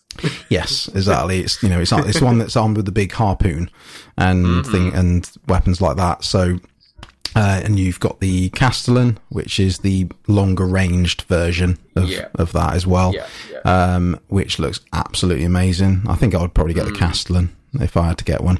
Um, Mm. Yeah, You've also got uh, the uh, Armiger Helverins, um, which we I think saw previewed at Warhammer Fest. So they're basically Mm-hmm. Yeah. the Um, obviously, the smaller type knights, the the armigers, but the the Helverins are the ones with like auto cannons. And it's even what, Yeah. I, what I really like about the the models as well is the fact that the auto cannons on the arms look like lances, uh, like Mm. Yeah. knights lances of you know back Yeah. in medieval times. Even like the the shield. it's really really cool. Um, so yeah, they're out. They're out now. Um, and I think in the next week or so they're going to be releasing the Armiger Warglaives, which are the ones that Yeah. came in the Forgebane box set. So they they're going to be available separately as well. Um, which is going to be really cool. So yeah, so a lot of people. Uh, I mean, even on our Discord, our Discord has gone crazy about, ty- uh, like I said, about knights. um, this last week, we've been going uh, talking about getting really hyped up for it. So yeah, there's I think there's going to be a lot of people starting uh, Imperial Knights armies. Oh, just be- I think because they're awesome. Um, I think also because it's just they're just different, and I think. Well, the like I said, the, the guy I spoke to at, my uh, local GW yesterday morning when I was buying the codex, he was like, "I've just been speaking to people, and they are powerful." it's like Yeah. everyone's getting quite intimidated by them. They're not. They're not obviously impossible to deal with. Um, but they are good. And I think it's good for a lot of people out there because there's some people that just want to a low model count army. I, I know you've got other ones like you got the Adeptus Custodes and things like that, but sometimes you're like, I just want four units and that'll, Yeah, that'll yeah. do me. You know, not everyone wants a horde army out there. Um, so I think that, yeah, people are very excited about this. And like I said, it's, bi- it's big robots. People, Yeah, exactly. you know, I mean, a lot of people like big robots. Um, and I think for, for a lot of people now, uh, I can see it, and I'm myself included, where I think a lot of people will just get one just to have one. You know, even if you don't, Oh, yeah. you know, intend on having a Imperial Knights army, um, because the thing is, if you pick one up, you think, right, I'm going to pick one up to have as a showpiece. I'll, you know, do it in a particular color scheme, etc. You, Hmm. you'll have it on your shelf, and then uh, you've already got like a third of an army just in that one you go. miniature potentially. There's 500 points right there. Yeah. Exactly, potentially more depending on which one you get. Um, and also you've got, uh, which I've failed to mention, is you've also got uh, the Renegade box set, which has been uh, released as well, which I saw on the shelves yesterday, and I was like, oh god, don't buy it. well, my, one, one, one, one of my shoulders is telling me to buy it, and the other shoulder's telling me not to. um, you know, for I mean, for a it's 120 over here, it's 120 pounds. You're getting two knights with it and and you get a scenery piece as well it is a fantastic set for the money. Um i did ask the guy at the store because there's been a bit of a rumor where they're thinking mm, are they are they going to sort of sell out quick and then not really reproduce them? Um his opinion was that he thinks that as long as it sells gw will keep churning them out which Yeah. you know Yeah. i think is you know i think that's what people will do to be honest. Yeah, they've been implying that it's here to stay um, throughout all the communication to more or less that degree. It's like, yeah, the Renegade box is here probably to stay. And like, oh god, that's such a good box. yeah it really is It's just, it's just like, I could do the Nurgle Chaos Knight I've always thought of doing. I could do the Imperial Knight to go with my eventual Space Marine Force. I could just, it's, it'd be it's an insanely good value box set, and I can see mm. it it selling. I mean, well, I know on some of the indie stores they're on back order already. You know, they've literally sold out straight away, which Yeah. really Yeah. doesn't surprise me. It's just, it's just bad timing for the wallet yet again. You know, like I said, we've got. Soul Wars literally at the end of the month. We've got Renegade has just dropped, and you've Wrath got you know things like Wrath and Glory. You know, that's up for pre-order at the moment as well. And Yeah. oh god, Oh you know, oh, my it's just God. it's just trying to find the funds for all these different things. But yeah, Titans are looking good, and I think um, it's definitely going to change how people play now as well because because there's obviously now a consideration where you're going to see a lot more Imperial Knights armies out there. I can see people thinking, "How am I going to deal with it?" You know, and and that's what even we were talking about on Discord. You know, we um uh me and a few of the others were talking about things like um I was helping one of the guys um come up with a custodes force and it and it's like right how are we going to deal with knight you know how are you going to deal with knights? How are we going to deal with Yeah. well just armor Yeah. in general? And that's always going to be in a consideration now. And he, and we said as well which i think other people have mentioned online where it's just going to intimidate people. You know like when Yeah, you just slam down a couple of knights you're like you know no matter what force you are you're like oh um okay um how am i going to deal with this? I have I have the perfect counterplay. Listen to Oh, me. Okay. You play Astra Militarum, you take a 2000 point list, you fit as many las guns in there as you can, and you pray to the God Emperor. yeah. Yeah. Look, eventually, eventually enough las gun fire will kill a knight. It just takes Hmm. a long, long time. It- like you said, it, that people will find ways around it. It's just that I think initially now people are just looking at their their army lists and thinking, I need to make some changes because they're just. and you know, like I said, if people are in a situation where they're going to buy a couple of like the Renegade box set, you buy the Renegade set, you've got four, you know, or two of them, I should say. If you, you know, Yeah. with um, you know, like indie stores and stuff, you can get that. You can get that for under two hundred pounds, um, Yeah. or the equivalents, and you've got you know already uh, pretty much an army. You've got four, ti you know, four knights. it's, you know, plus you can, you know, if you've got a few more points, you could, you know, put in a, an armiger or so. Um, yeah, it's looking exciting times. So I, no, I think I think it's good because I know that some people were a bit put off by them from what I've read anyway. But I just think you know it's just it's just nice to have the odd army where they just play totally different to other ones. You know, I think it's you know var- to me variation is good. I think we've said that before, where it's Hmm. Oh, good yeah. from both both sides. You know, it's good from you as you know if you're like right, I want to collect Imperial Knights. You know, I'm I'm used to playing Hmm. Space Marines. I'm used to playing Eldar Aeldari or something like that. It's like yeah, you know, let's let's do Knights. That's totally different. But also the flip side is now if you even if you're not going to collect Knights, you're thinking how am I going to deal with them? You know, even you know, and I, I don't even mean just from a competitive point of view. I mean, you know, on the casual side of things because you know Yeah. people be going to their local stores with their you know with uh, a knight under each under each arm. Boom, there you go. Easiest thing to to take in. So yeah, exciting times. Um, and I think the last little bit of news you wanted to cover yeah. regarding money. Um, yeah, so uh, in further news, Games Workshop has just outright told everyone that they've stolen all of our money, uh, as they sort of um, they sort of put on record mass profits for like the last couple of years have just been going up and up, um, to the point where they are giving a five million dollar bonus that is to be split equally amongst all their employees. So Yeah. congratulations on your little pay bonus if you're a Games Workshop employee. You've been doing the good work.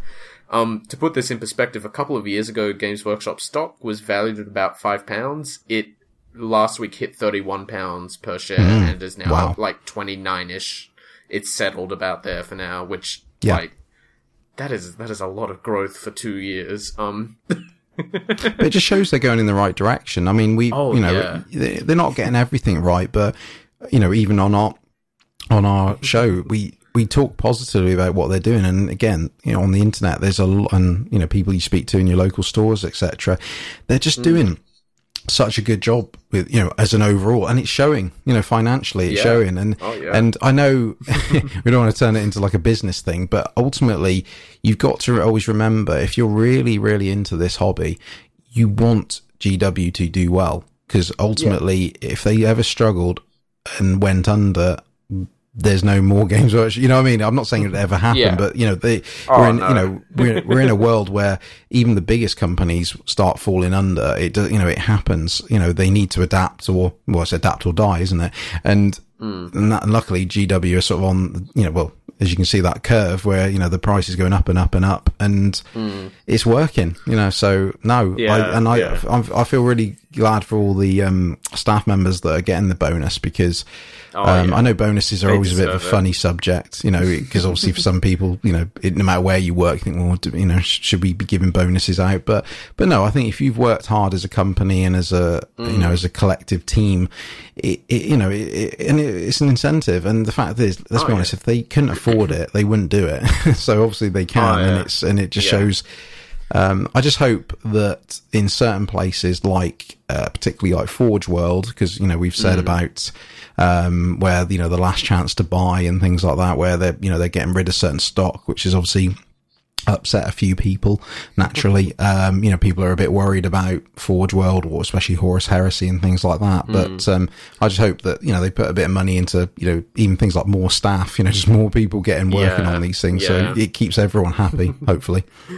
Yeah. Oh god. I just my brain just went over this, but Do you think Soul Wars is being released on like the last day of the fiscal year just to really send the year off with a bang? Um, I can believe that. Uh, because uh, I, I wouldn't I wouldn't put it past them because like I say companies will do that and and ultimately it's why why wouldn't because let's be honest Soul Wars has been in plan has been planned you know behind the scenes for a long time you know like the they, last they two years. At least. exactly. so it, they, you know, it's basically it's not when oh when can we release it? It's literally Mm. you know when should we release it? There's and it's probably been prepped and ready for quite a while. It's just like Yeah, right now's the time, you know, because it like I said it will fly off the shelves. It, w- Oh, really yeah. will. Uh, You know, They're and also the, more in a day than they have in the last two months. I'm sure. uh, yeah, exactly. It will it will be go it will go crazy, and the fact and like I said, you know, the, what we've just been talking about with Knights, Renegade, you know, just it'll just push everything up, and Hmm. yeah, you know, if it if it keeps also the shareholders happy and all that sort of stuff, you know. Yeah, it- and also the good thing is you've got to consider as well is that the, again the more money a company makes, particularly when you're a creative company, is Hmm. Yeah. it gives you more to play with. You know, as Yeah, in, you know, they can take risks. You know, you Mm. think, well, okay, you know, if we, it may not go well, you know, because not everything does, but Yeah. I'd rather have a, a GW where they've got money in the pot, which gives them a chance to try things and hopefully some, you know, out of that comes some amazing, you know, Oh, games, miniatures, ideas, whatever it is, than them being really frugal because they, you know, because if they make such a bad decision, then, you know, puts the company at risk, etc cetera, et cetera. So no, it's, it's a really good position to be in. Hmm. Yeah. A happy Games Workshop is a healthy Games Workshop, and a healthy Games Workshop produces more things like Imperial Knights for you. Yes, um, exactly. Be positive. Cool. Right. Um, I think that's it for the news. Um, like I said it's been a not a you know not a quantity. Well, it has in a way. It's just like, I Well, said, like we said at the start. It's just been a it's It's bigger been subject. Three topics. It's three topics that took like forty minutes to talk about. Uh, and because of that, well, like I said, we'll we'll take a our usual little break at this point. Uh, and like I said, when we return, we're going to talk about the wars for Armageddon. Hello and welcome back. It's time for the main lore topic. It's time for a history lesson in some ways. Um, for this episode, like I said, we decided that we're going to talk about the three main wars of Armageddon in 40k. Um, I, I think, well, we were, because we were talking before this, before we were deciding what to, to cover on this episode, and we thought, well, Yeah. you know, we'll, we like, you know, we like doing our overviews of, you know, races and things like that. And I think, well, let's do an overview, but um, I said, let's do an overview of like a war or something like that. And then Cameron said, Armageddon. And I went, yes, Yeah. Armageddon. um, there's always, this is always a, you know, a, a conflict or set of conflicts that I always used to love as a, Yeah. when I was into the hobby Yeah. many years ago or as a child. It's, uh, you know, for a lot of people, they probably know the background, but a lot of people don't actually. And it's, it's worth knowing about Armageddon. Um, oh yeah. little little disclaimer um, before we start is there'll be a couple of sort of bigger topics uh, that are contained within Armageddon that we're going to choose to cover at a later time. Um, primarily uh, Ullanor, um, which is sort of before what we're talking about, um, and Yeah. Hell's Reach. Um, mainly because, to be honest, they're because they're they're busy, yeah, bigger subjects. Um, and because we're doing a sort of general overview in this episode, it would be a bit of a disservice if we covered, tried to cover them in this one and sort of just, whereas, you know, we both agreed that a, it, they deserve an episode by themselves, like, you know, at some point in the future. So if you're listening, Yeah, and you're like, yeah. why are you not talking about Hell's Reach? it's because for that reason, it's, you know, we will cover it later. It just, you know, Hmm. we'll be here forever if we try and cover it as, as well as the, uh, the general stuff. Oh man. Yes. Yeah.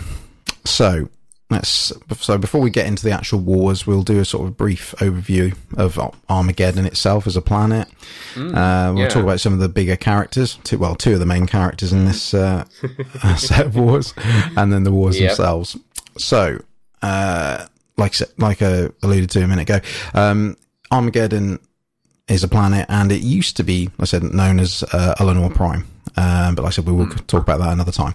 Um, basically, it's a an industrial hive world, about ten thousand or so light years from the northeast of Terra, in a a section called the Segmentum Solar.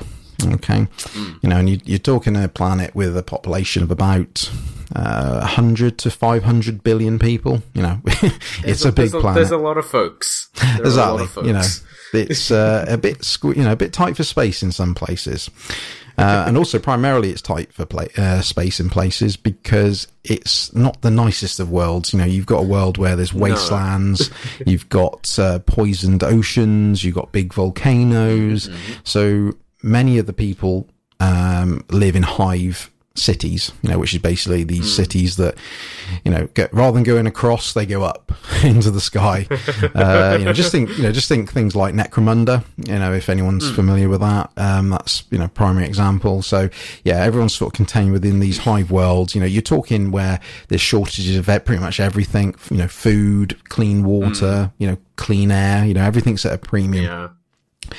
it's not the nicest place to, to live. No. No, it's But- really not. No. Um, but the, the sort of main advantage of Armageddon is it's a, a massive industrial output type of planet. You know, every, everything it produces there is of real value to, you know, the rest of the Imperium.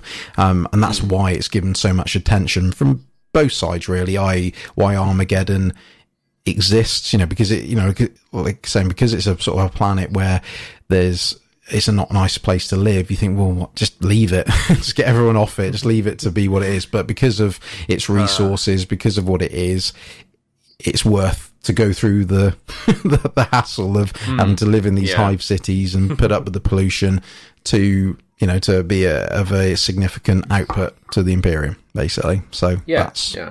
What it sort of place it is. Um, and sort of from a geographical point of view, its its sort of main continent is split into two parts, which is called Prime, so Armageddon Prime and Armageddon uh, Secundus, and it's basically split down the middle by a big jungle. Um, just to add to the add to the mix. Um, Yeah. So yeah. So um, is there anything else you wanted to say on sort of Armageddon? Uh, not really. Like they are, they are famous for their local Imperial Guard regiment, which is Steel Legion. yes. Uh, they like to drive around because it's not nice to be outside. Uh, that, yeah. So they they specialize in mechanized combat. So they've got you know squads rolling around in chimeras. They've got a lot of tanks. They've got a lot of flyers. Basically anything to avoid going out in the open air. And if they have to, much like the Death Corps of Krieg, they all wear gas masks and goggles to make sure that they are they are not you know just killed by the air of their own planet because Because that'd be a sad way to die. it would be. But yeah, like I said, we're painting not a very nice picture of this uh, this Well, planet, it's- but it's a big one. It's not a as well. very nice place. no. Yeah. Um, Cameron, do you want to tell us about a rather important orc?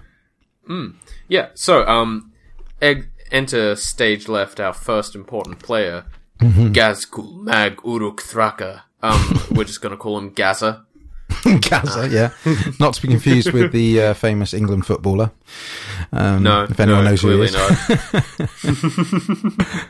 yeah. Um, Ghazghkull is the probably the most successful orc war boss in um recent memory, recent in terms of the Imperium being the last few thousand years. Um, so the most interesting thing about him is it's all the Imperium's fault that he exists because. You know, you you spend thirty years training a space marine to shoot orcs in the head, and what does what does that space marine do when you put him out in the field?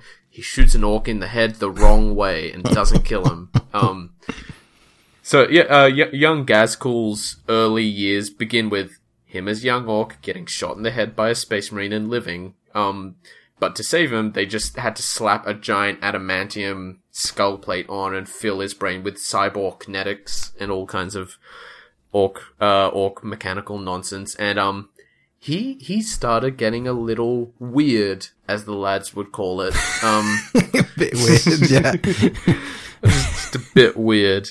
Weird for Um, an orc. anyway, yeah look because he got something that a lot of orcs don't get he got religion as his superpower um he that's a fair point, actually. Yeah, yeah. Yeah, yeah. Uh, he genuinely believes himself to be the grand prophet of Gork and Mork, whose great great destiny is to lead the biggest war that ever that ever was, and to burn worlds in his footprints, and sort of just destroy everything that wasn't Orky, and you know set the galaxy on fire with big green flames, and the the the classic Orc like beautiful perfect world ideas. The Great Green Visions, I believe, is what you can call them. Uh, Sounds like poetry. yeah. Um, and basically he did what any good orc with ambition does. He found the nearest war boss and beat the hell out of him, and then stepped up, took his place, found another war boss, beat the hell out of that guy too, and just kept doing this for a long time because he's a he's a very big, very strong orc, and he's very influential.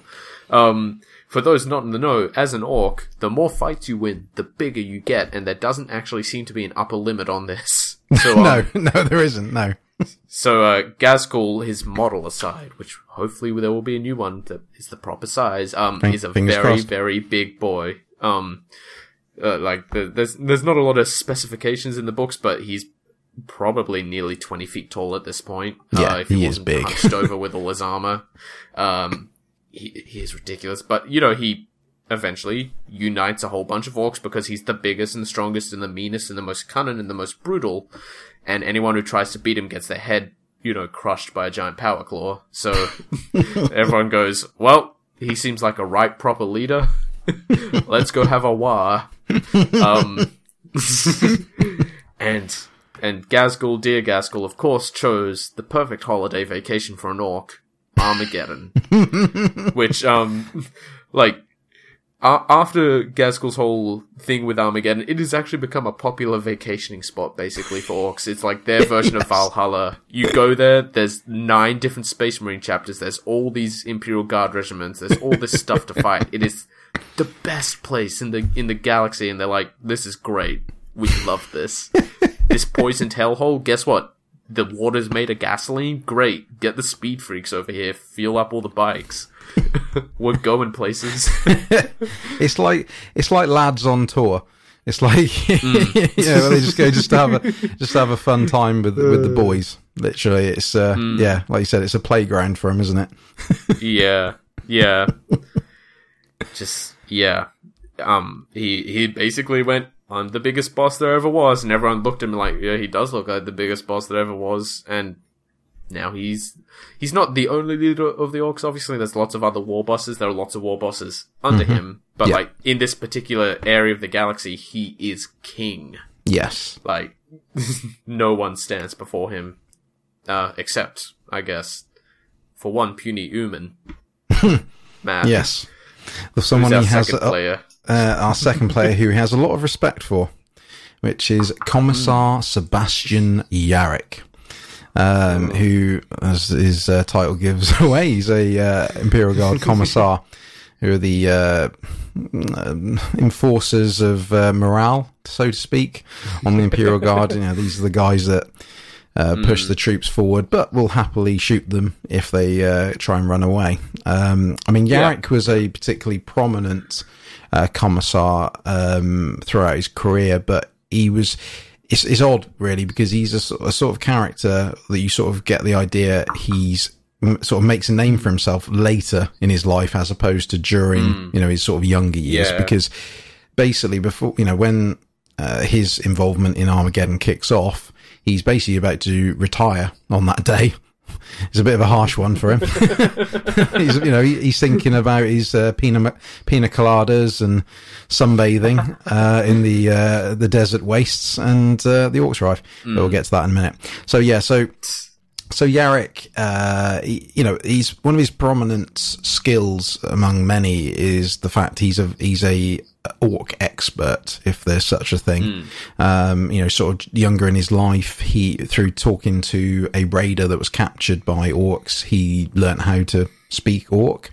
Um, he basically, as a as a child, when he was um, looked after by his grandfather. His grandfather taught him uh, how to make orc traps, um, and that's where he got his name Yarrick from. Um, I can't remember his original surname, but he basically took his granddad's surname on. That's why he's called Yarrick. Um, and one of the prominent things uh, well, a couple of prominent things about him, which we'll allude to a little bit later. He basically uh, loses his arm in the final battle of the Hades Hive, which we'll talk again. We'll talk about soon um, against war boss uh, Ulgard. I think that's how you pronounce it. Um, where basically the, the war boss with his power claw uh, took off uh, Yarrick's arm, and obviously most men would have collapsed, died, given in, but but Yarrick's made of you know he's if I'm going to be put it bluntly, he's got big balls. Yarrick. Look, the man was run over by a bane blade and he lived. yeah, exactly. Nothing's going to stop him. One thing you got you've got to get, you know understand with Yarrick, even though he is technically a normal human, he seems to just have an iron will and he can shrug stuff off. So you know, as per his character, he shrugs off uh, his lost arm. He uses his sword to take off the uh, war boss's head. You know, holds it aloft, rips off the power claw, and goes, "Ah, that'll be a lovely replacement for my missing arm." um, and that is why you'll see him with an orc power claw. Which And somewhere um, a tech priest weeps. yes, exactly. Which has been heavily modified to obviously for him to uh, have. Um, and I must admit, his his current miniature has a better power claw. I mean, I always remember the, the original one to me always looked like he was had a big crab claw. It looks a bit weird. Yeah. Whereas this one looks a bit bit better, to be honest. The sort of the, the newer star model. Um, so yeah, so that's sort of where he's got his claw from. He's also got a bionic eye, which is called the Bale Eye. Um, because he's got a reputation amongst orcs that uh, he can kill them with one look, which he sort of literally he, Yeah. can, he now can do. Or when he got his eye done, he can. So he's got a laser eye. Um, Um, he, his sort of main weapon, apart from his power claw, is he carries a storm bolter. And and you got to hmm. remember as well. He's again he's a normal human, but he can one Yeah. hand a storm bolter. That's not usual. That's something that Marines No. have to do. you know, he's this is not. You know, hmm. usually people of his sort of build and and uh, makeup carry hmm. an, a las pistol. He is using a storm bolter. That is a big thing, Yeah. but it gives you an idea of the character of this man, basically.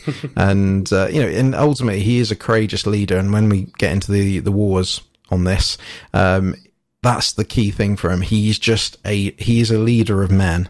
He, he wasn't. I don't. I don't, I don't Oh, yeah. understand. I don't know if he was sort of preordained to do this in the sort of story. It's just the fact that, just the way he is, he just naturally inspires his sort of fellow soldiers, and and he's of the mentality, whatever it takes to get it done. And that's basically sort of sees him through. that's that's why he is surviving um, hit and runs with uh, bane blades and losing arms and stuff because he can, he just he just refuses to quit. Um, And uh, I suppose the, the sort of the other one of the other main things is he towards the end of the second war he ends up uh, retiring for about a month for, and ends up being a trainer for a while, but. You know, he, he doesn't. Uh, He doesn't uh, really uh, get on with that sort of lifestyle, as you'd imagine, with that No, sort of uh, no. person that he is. Um, we'll, I'll just briefly talk about um, Golgotha, which is uh, has sort of some prominence with uh, as well.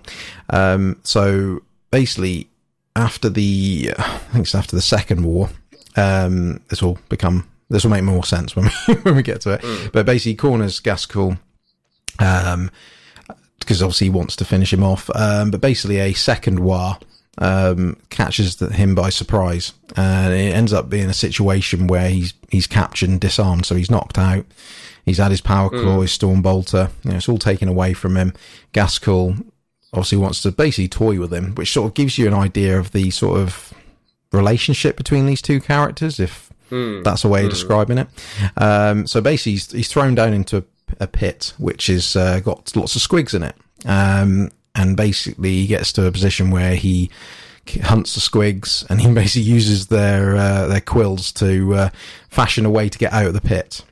And Ghazghkull's there waiting, smiling, like, oh, basically saying, I knew you were going to get out. Um, he's just basically a, just a bit of play, uh, you know, with, uh, with Yarrick and throws Yarrick to, um, to basically with the rest of the human slaves. And, uh, you know, and, and then as part of this, he ends up being part of a revolt. Um, because that again, that's the sort of character he is. Um, he Yeah, tries to yeah. escape, but, um, basically for for reasons he, he can't able he's not able to, um, and so through uh, you know again his sort of natural charisma and people he's with, the other sla- human slaves, basically get him to a position where they think that Ghazghkull's going to be. He's going to be basically because he's on. They're on a space Hulk. Um, they mm. sort of get to a situation where Ghazghkull they think is going to be sort of on the bridge area. Um, so there's you know you've basically got humans sacrificing themselves for Yarrick to get to this point. Yarrick gets there, and Ghazghkull's not there. Um, which obviously is very disappointing for him. So he basically ends up mm. uh, instigating a situation where Yarrick um, causes the Hulk to start tearing itself apart. And then this is this is what I think is such a, a great thing about the, the, the sort of writing and the the story behind this. That basically he wakes up, uh, you know, wondering what's happening. He's basically woken up to find that orcs are cheering him, and Ghazghkull is there looking at him and lets him go. he basically, you know, because of the respect he has for mm. Yarrick, he lets him go. You know, it's almost like a game mm. to him. You know, that, and again, it's part of the orc mentality that they want a challenge.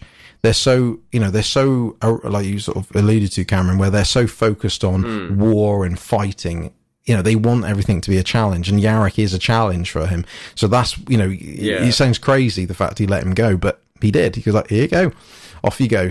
Um, and then, uh, yeah, and then I think what always makes me laugh as well is the fact that Yarrick comes back with an Admech army and, and this uh, this massive weapon, mm. which is called the Ordinatus Golgotha, um, to basically mm. try and take out the orcs, which he does, but ends up with Ghazghkull um, escaping again. And that's that's a common theme. it's this this cat and mouse game between the two of them. So um, so yeah, that's that's I mean, there's more of Yarrick to come in when we go into the in depth about the wars now. But mm. yeah, that's basically Yarrick and uh, Ghazghkull Thraka. They're two very prominent players yeah. on this. Should we talk about some war? Let's yeah, talk. Yeah, why not? War. Yeah, talk about why war. Not? Why not? It's off, seems to be our favourite subject. um, so, so, yeah, so the first war for Armageddon. Mm. Now, for, the first war is not a very well known one and compared to its no, sequels no. two and three. it's the it's the one they made on a budget. Pretty high budget if you manage to get players like that. I think. yes, but. true. Yes, when you've got Primarchs involved on this one now. So yeah, so like I said, for a lot of people that are familiar with the Armag- the Wars of Armageddon, um, like mm. I said, it, it is you know the, the prominent players, which is you know the, the, Imperial Guard and the Marines against the Orcs. But like I said, the, the first war um, is actually not that. It's uh, a focus on Angron and his World Eaters uh, invading mm-hmm. Armageddon. So you, if you sort of set the scene, you've got a situation where Angron is sort of he's a bit of a he's a bit of a funny Primarch in general, but Angron, who's the Primarch of the the World Eaters, since the heresy, is he's been a bit lost. He's a bit he's a bit all over the place.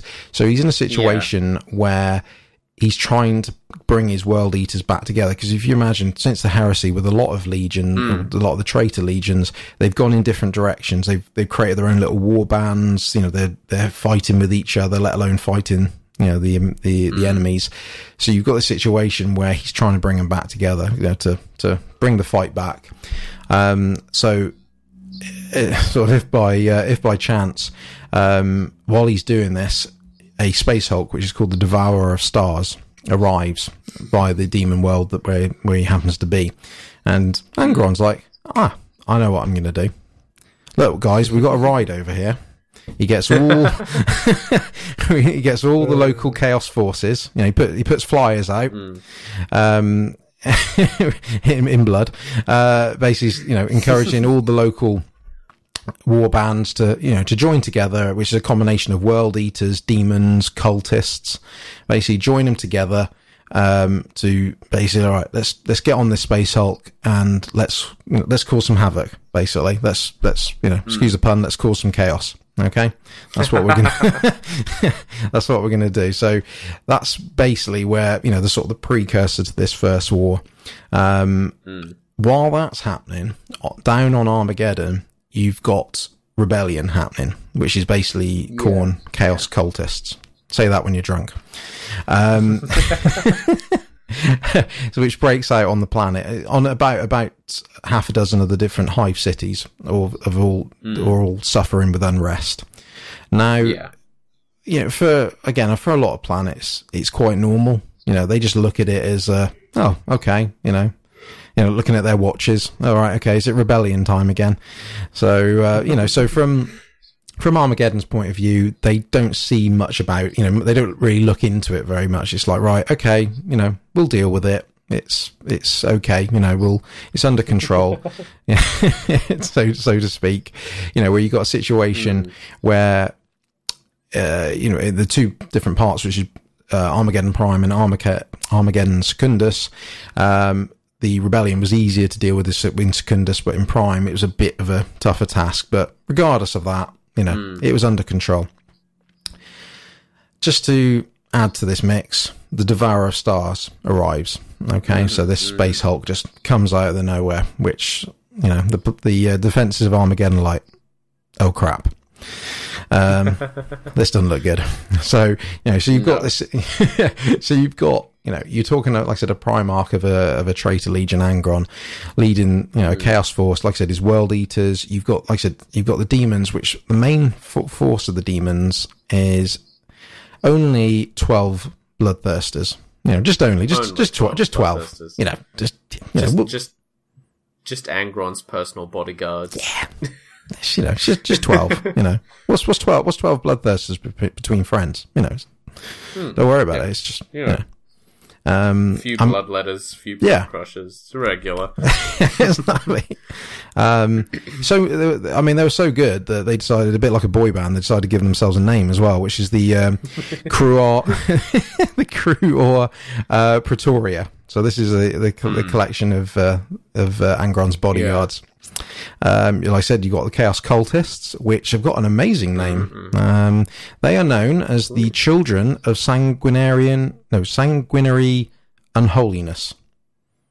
So Wow. that's it. That's that's Wow. that's the next. That's a name. I know that's the next um, album name for your metal album. You know, that's that's a hell of a name, or or you name your Yeah. band if you want. But uh, yeah, that's basically what the cultists uh, are called, um, and they start with attacking uh, Armageddon Prime. So just and again, just to add to this, so you, you imagine you've got they've been dealing with unrest.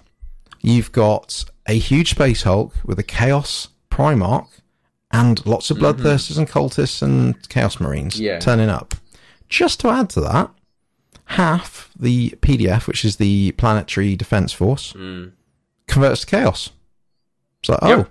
Oh, like that. okay, that's that's making things awkward. Um, yeah. so as you can imagine, loads of them die to the you know to this chaos attack. This is an absolute massacre because, well, mainly because of obviously the force they're dealing with, but also the fact that they're just not prepared for this. Understandably so. Yeah. Yeah. You know, I, we, I wouldn't be. I know you wouldn't be, Cameron. We'd be we'd be struggling. Oh no. Uh, Don't know about you. I've got an axe ready at all times. Oh, exactly. I you know I I, I don't know what I'm Paint some armed. runes. Go out. Join the horde. Yeah, exactly. You know, just just like, got got us on speed dial, and so like I said, half the PDF have converted to chaos, um, and obviously the remaining survivors basically flee um, from Prime to basically team up with the PDF at Secundus, you know, because that's the real option they've got. But things aren't all as bad. Well, they are to a degree, but um, this is where the Space Wolves come in. So we've got Yeah. um, Space Wolves, uh, which uh, which is basically a Space Wolves great company led by a uh, Marine called man Logan. Lo- that's it. That's it. Logan Grimnar. Great name. Solid Space Wolf name. Um, so basically, they are they were tasked with looking after the you know the sector that Armageddon are in. Um, so they basically decided, right, hang on, something's going down here. So they arrive to help the PDF. Um, and, and to the advantage of the Space Wolves at this point, um, Angron, who's a bit of a a bit of a primarch that like that sort of get, seems to get distracted a bit easily. You know, he's a bit focused on things. He at time, well, he focuses on one the wrong thing, I should say. Basically, he's busy creating bloody mon- monuments. You know, blood everywhere, skulls everywhere. You know, in, in homage to Khorne, obviously. But um, yeah, you know, obviously, rather than pressing forward, he's busy, you know, busy doing a bit of um, interior design, which is slightly to his detriment. um, you know, and you know, also sort of factored into that, Angron's power is coming from the nearby warp storm as well. Um, that's also causing havoc, um, which luckily starts to wane and drop. So, you know, so it's lu- luckily things are starting to swing back in the favour of the Imperials. Well, to a degree. You know, Space Wolves have arrived. Angron's busy, and his power's slightly going down. So, like I said, with this time, uh, Big Mad Logan uh, decides to rally the defenders uh, to get them going. So, as you would imagine now, a massive battle happens between both sides. You know, you you've got uh, some severely outnumbered uh, Space Wolves and you know Steel Legion, PDF, um, but you know they're getting stuck in as you would imagine to do, uh, especially with- under the influence of Logan. Um, and you get you get a situation where this massive space wolf counterattack basically causes massive losses to the world eaters. You know, it sort of to smash it back in slightly into their advantage. Um, You even get like a situation where the space wolves flee in quote marks um, to basically encourage the world eaters, you know, to chase after them, and then they smash them with a uh, a space wolf steel legion ambush. You know, so they're you know Yeah, they're try- they're using the tactics that they have to do because again, remember it's sort of, you know it's desperate measures really, and that sort of is quite key to a lot of these to these wars. Basically, it's all about desperate measures. Um, so while this is going on in the west, Angron and his uh, his twelve bloodthirster bodyguards are basically you know smashing the Imperials as you would imagine, um, basically pushing them back towards Hive's Infernus and uh, Hive uh, Hell's Reach, or sorry, almost Port Hell's Reach in a way. Um, Yeah. so, uh, Imperials, you know, are defending. They're really stuck in. But hey, Cameron, who, if you had to call someone at this point, and the speed Yeah, dial yeah. says six six six, who would you be calling? Uh, I would call me some inquisitorial related forces. yes, you may call upon the Grey Knights at this Mm. point. So that's basically what they do. So while they're um, dealing with this, uh, a call is made. Yeah, literally on speed dial. So the Grey Knights, which are the demon hunters of the Ordo Malleus, who specialise, you know, like I said, in demons, uh, and they arrive. Uh, and so we have this situation where to deal with Angron and his uh, bloodthirsters, they drop uh, a few Terminators in, quite quite a specific amount as well. They decide to drop in 109 of them. Um, I don't know if that has any Yeah. significance, I ju- or I don't know if they just No. happen to have 109. It doesn't really I say. think it's. I think they went. This is as many suits as we have. Dear God, Emperor, Yeah. please. What are we Yeah. looking at? Twelve bloodthirsters? Twelve? What is that? you know, they, they're calling him up saying, look, can you do a bit of overtime? Okay, look, we'll pay you double. um, so, so 109 Grey, Grey Knight assault terminators are teleported directly to where Angron and the Bloodthirsters are. Uh, initially, it doesn't go well for the, the Grey Knights. you know, you're, you're no, talking literally a, a swing of his sword takes out like five at a time. You know, so the number those 109 Yeah. are going down.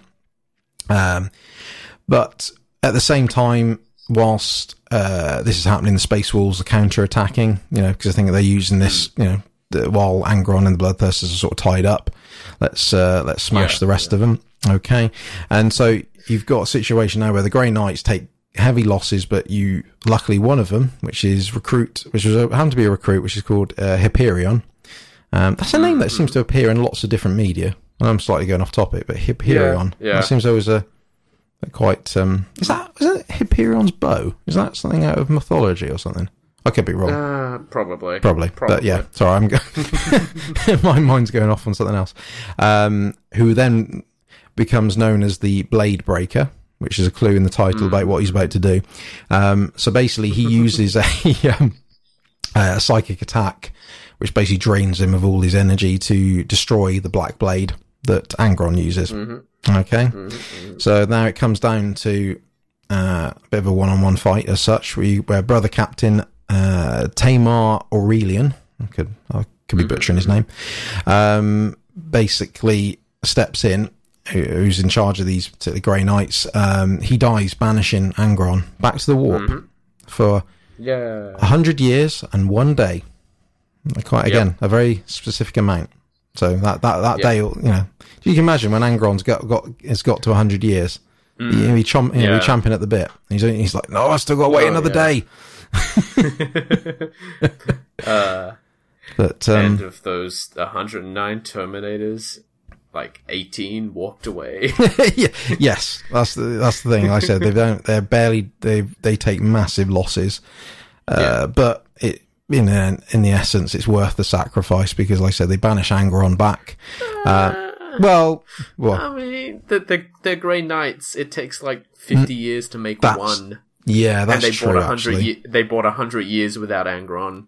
yeah. So like, Mm. uh, I don't know. It's sort of yeah. We need a, a you know a, a cost breakdown ratio here. Like, mm, does that Yeah. actually was that actually worth the sort of a hundred what ninety one or so? ninety-one casualties. Yeah, One of them a brother captain. Yeah, exactly. but I, but Hmm. realistically, I don't think there was much else they could do at this point. To be Oh, honest, no. it's you know. No. Um, so you know, using as you would imagine with a lot of these battles, it turn it helps turn the tide. Um, so where basically the rest of the chaos forces pretty much get wiped out by what's rest, Yeah. what's left of the um, of the Space Wolves and Steel Legion. Um, but there's Yeah. but there's consequences, some big consequences that happen off the back of this. Yeah. yeah. Uh, well, number one, before the big one, is that um, Mm. Prime's, you know, uh, Armageddon Prime's industry is basically ruined. Um, oh yeah. I know that may not count for anything Oh, at this yeah. point, but they, you know, literally all their Oh, factories and everything is gone down, you know, as through all this battle. Mm. Um, but there was quite a significant thing that happens next. Um, Yeah. yeah.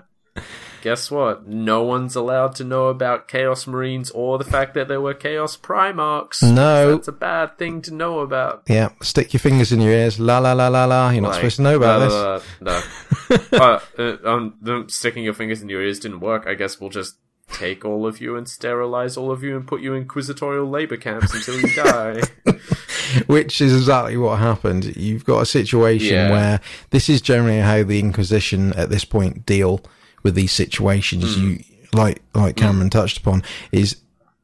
Uh, you know, a lot of these worlds don't know about chaos, even to the extent certain marine, normal marines, you know, space marines don't know about these situations. They're very, you know, it's very touchy subjects here. Um, I mean, luckily for this, for Logan and his space wolves, they, he was aware of it. So, you know, he wasn't getting a, uh, a Men in Black um, memory wipe uh, like some of the others. But this is basically what happens. They, they, the Inquisition come and basically like Cameron said, they start sterilizing and uh, the, the the general population repopulating them elsewhere into camps. So literally, what they're hmm. they're doing is all these people that have survived, including the soldiers, they decided, hmm. like I said, take them away and to actually give a, the planet a brand new population. Hmm. You know, it's Yeah. to that sort of level.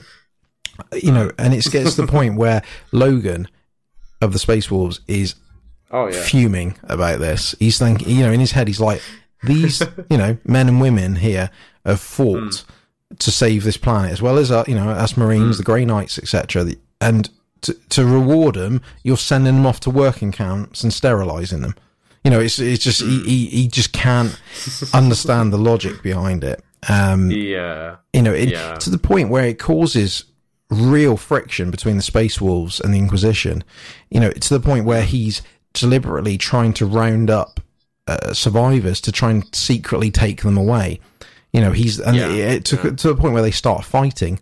You know, you've got um, you know, you've got Grey Knights getting involved. You've got the Imperial Navy. You've got AdMech. You know, they're all getting involved. I mean, it, it came to the point where they where Exterminatus, where it, it was almost considered, but it all was considered, but not you know not authorized because only because of the importance of Armageddon as a planet.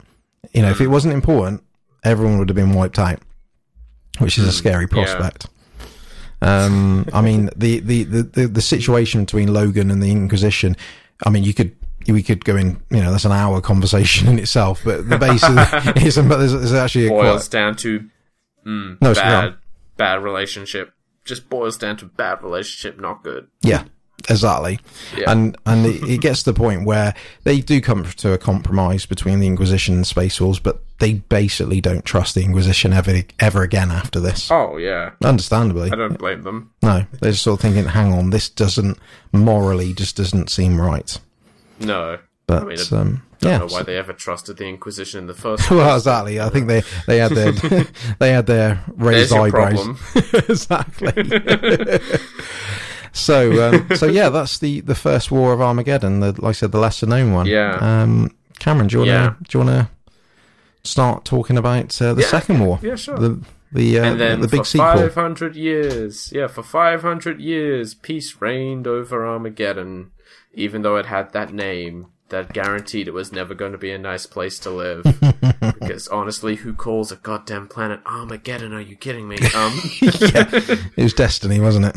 it's just like I'm just like when they quote unquote discovered it, they're like, look at this wonderful verdant world. Uh, with absolutely no signs of Xenos inhabitation, we're going to put virgin settlers here. What are we going to call this one? Armageddon. Doesn't that seem a little pessimistic? it's like, um, yeah, we'll just move to this planet. It's called Deathy McKill. yeah, exactly. I just, uh, I mean, but you know, you get 500 years of peace and industry. Yes. Which lovely. The new the new population settles right in. They don't even think about the fact that they're sleeping in used beds. No one thinks about that. Um, and then oh, oh, oh what's what's that? I hear I hear something in this. I hear orcs, orcs, orcs, orcs, orcs, orcs, orcs, orcs, orcs, orcs, orcs, orcs, orcs. Um, yeah. Uh, Ghazghkull shows up Oh, because he has Ghazghkull. determined that Armageddon is a good place to invade and have a fight at. Um, which, given that there are a large number of Space Marine uh, chapters that live around the area after the whole Angron thing, and that they've got a massive Steel Legion, and like, there's plenty of folks to fight, plenty of Humies, to, plenty of Yumis to crump, plenty of industry to loot, all the best things to burn. Oh, what a lovely paradise this world is. Um, Cameron has always wanted to be an orc, ladies and gentlemen. Um, Yes, and he- uh, we, we've got an episode about that coming out sooner or yes, later. we do Um, actually. Yeah, watch this space. yeah, um, but yeah, no, you know, the most interesting part of this is that the planetary governor went went out and looked at this scan of the edge of the edge of the system. Went, oh, look, an orc battle fleet. Mm. We don't need help. No, Why would we ever need help? We're fine. We're Armageddon. This is our thing. uh, for the last 500 years, we've been inexplicably building this massive military, despite the fact that this planet has never ever been attacked by anyone. yeah, Ever in history. It was never attacked. We just came here. We were settled here 500 years ago. It was a perfect planet. Um, you know, all the buildings were built, all the factories were ready, just like the Imperium promised us. Uh, yeah. We've had five hundred years to do Yeah. it. Yeah, yeah, exactly. Um, we're gonna beat these orcs, and then there are so many orcs. Why are there so many? I thought there were less. They looked smaller on the pict capture you showed me. Um, but yeah, basically the planetary governor Herman von Straub was arrogant and conceited, and when Ghazghkull's because this is a second Space Hulk incident. Incidentally, like another Space Hulk shows up and like. You're telling me an alarm didn't go off somewhere in the system? Like another Space Hulk showed up yeah, yeah. the ba- the last time this happened, it was really bad. And um, so the the last space space Hulk was called the Devourer of Stars. Yep. This one is a little more subtle. this is just the World Killer. uh, It's got it's got a technical name, which is um, Mm. Alveus Alpha Alpha Sextus. yeah, and then in crude graffiti over that, it says the World Killer. Is that what you do with your car? Oh yeah, I've got a Toyota murder death. Uh, Dear. um, I can just imagine yeah, you at home yeah. when you like you want to cut something up, like Mom, pass me the chopper. it's like, yes, Cameron, here's the knife.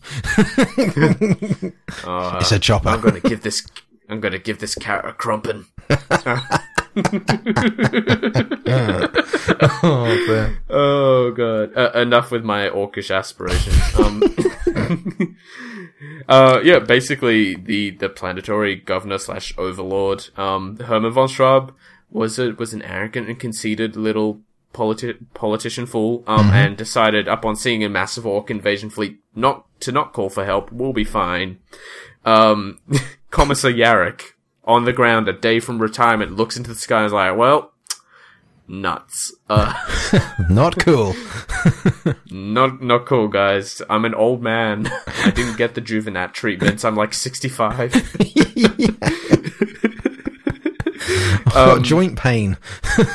yeah, yeah. Um, and, you know, von Straub as planetary overlord is like piecemeal deploying bits of the Steel Legion. Like, you know, a Baneblade will be enough. These are orcs. They're scum. We're the mightiest industry in the Imperium.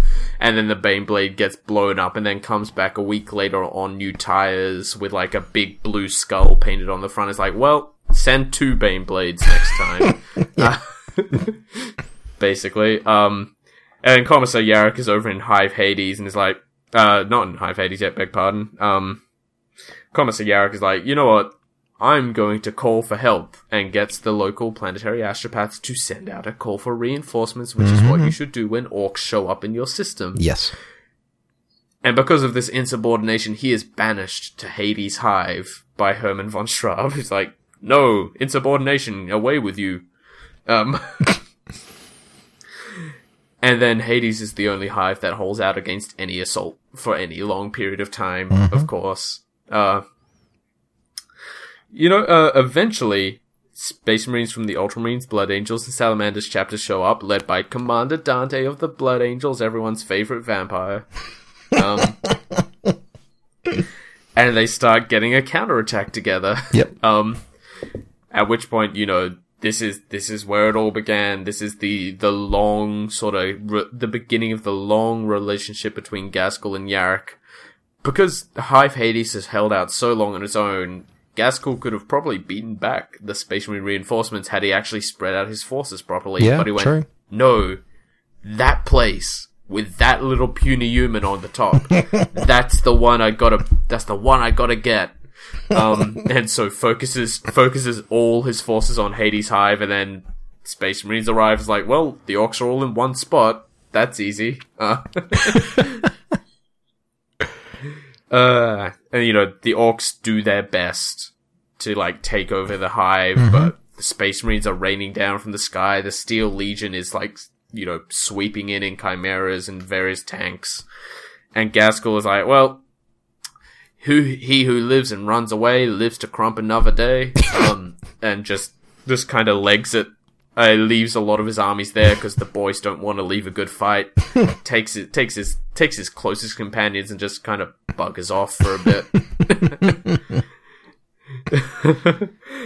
and like this this this is a big deal. It's like we we should have been so prepared. They told us to be prepared for invasion, despite the fact that this world has never been invaded and there's no reason for it to be invaded. It was never invaded. What are you talking about? Um, wink, wink. and then it's just yeah, and then just orcs raining from the sky, orcs burrowing up from the earth. Now the real problem with orcs is once you get them, you just can't get rid of them No, uh, can't. because they just they get into everything. You know, they get behind the sofa. You know, you kill an orc in the living room, Yeah. and then a month later, a boy pops up from behind your sofa and goes, "Oi!" you you thinking it was going to be loose change, but it ends up being an orc. Oh no! It ends up being a whole orc boy. Um, Yeah. Damn it. which uh, just it must be very rough for imperial settlers. Like we took this we took this planet back from the orcs. Oh good a lovely livable planet. I love the way you didn't burn it to cinders with promethium before we arrived. It looks so nice. And then a week later it's like honey did we plant squigs? No we planted carrots. Well we've grown squigs. Uh,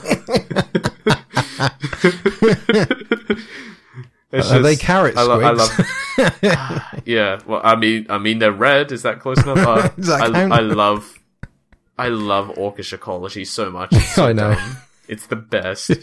it's like when an orc dies, it releases all of these spores, and then those spores grow into grots and squigs and everything orcish society could possibly need, and a few of them become orc boys. and like those ones take the longest, so by the time the boy develops, there's a whole bunch of squigs running around for him to eat, and there's a whole bunch of grots running around for him to bully, Yeah. and it's just the perfect self-encapsulated society. Exactly. It works. However, makes it very difficult to get rid of them. Um, if you remember, there's a big jungle in the middle of the primary continent of Armageddon. Yep. You ain't gonna find orcs in the jungle. Like they get in there, you are never getting rid of them. um, which is what happened. So orcs are now just a constant thing of life on Armageddon after Yep. this first invasion. Uh, and this was near the end of the 41st millennium. This is what 944 ish. Um, yeah, 944. So like pretty close to the end of the 41st millennium. At that point where our timeline was stagnant for so long, is Yeah. swiftly approaching.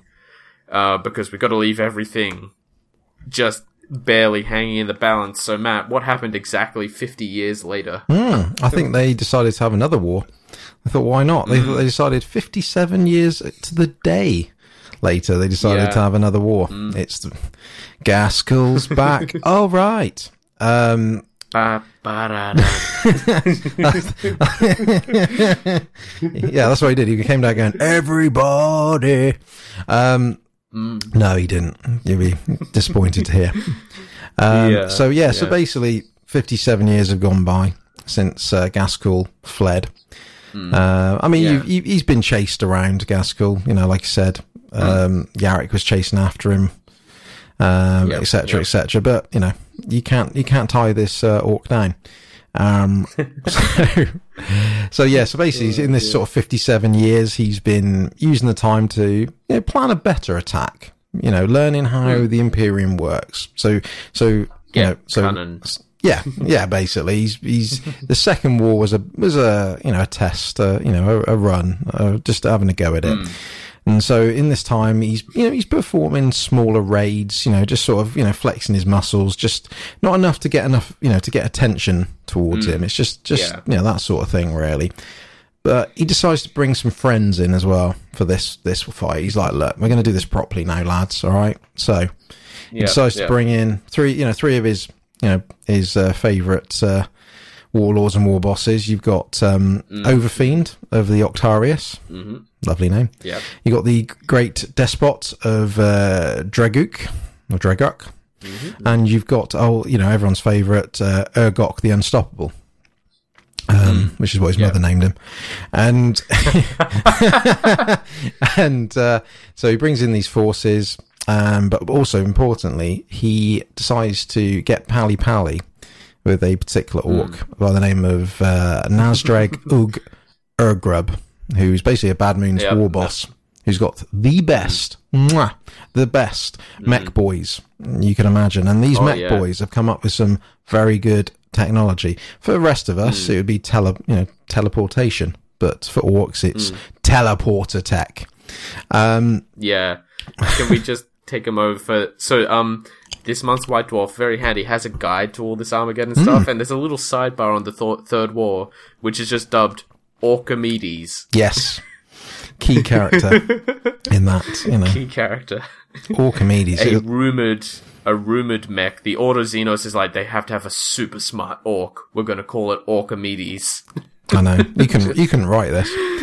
Um, brilliant. well someone is Yeah, it was Ali. Yeah, I wish wish we had. It's genius. Um, so, so basically, during this time as well, as you could imagine, Armageddon has been reinforced defensively. You know, in these fifty-seven years, you know, because like I said, it took a battering.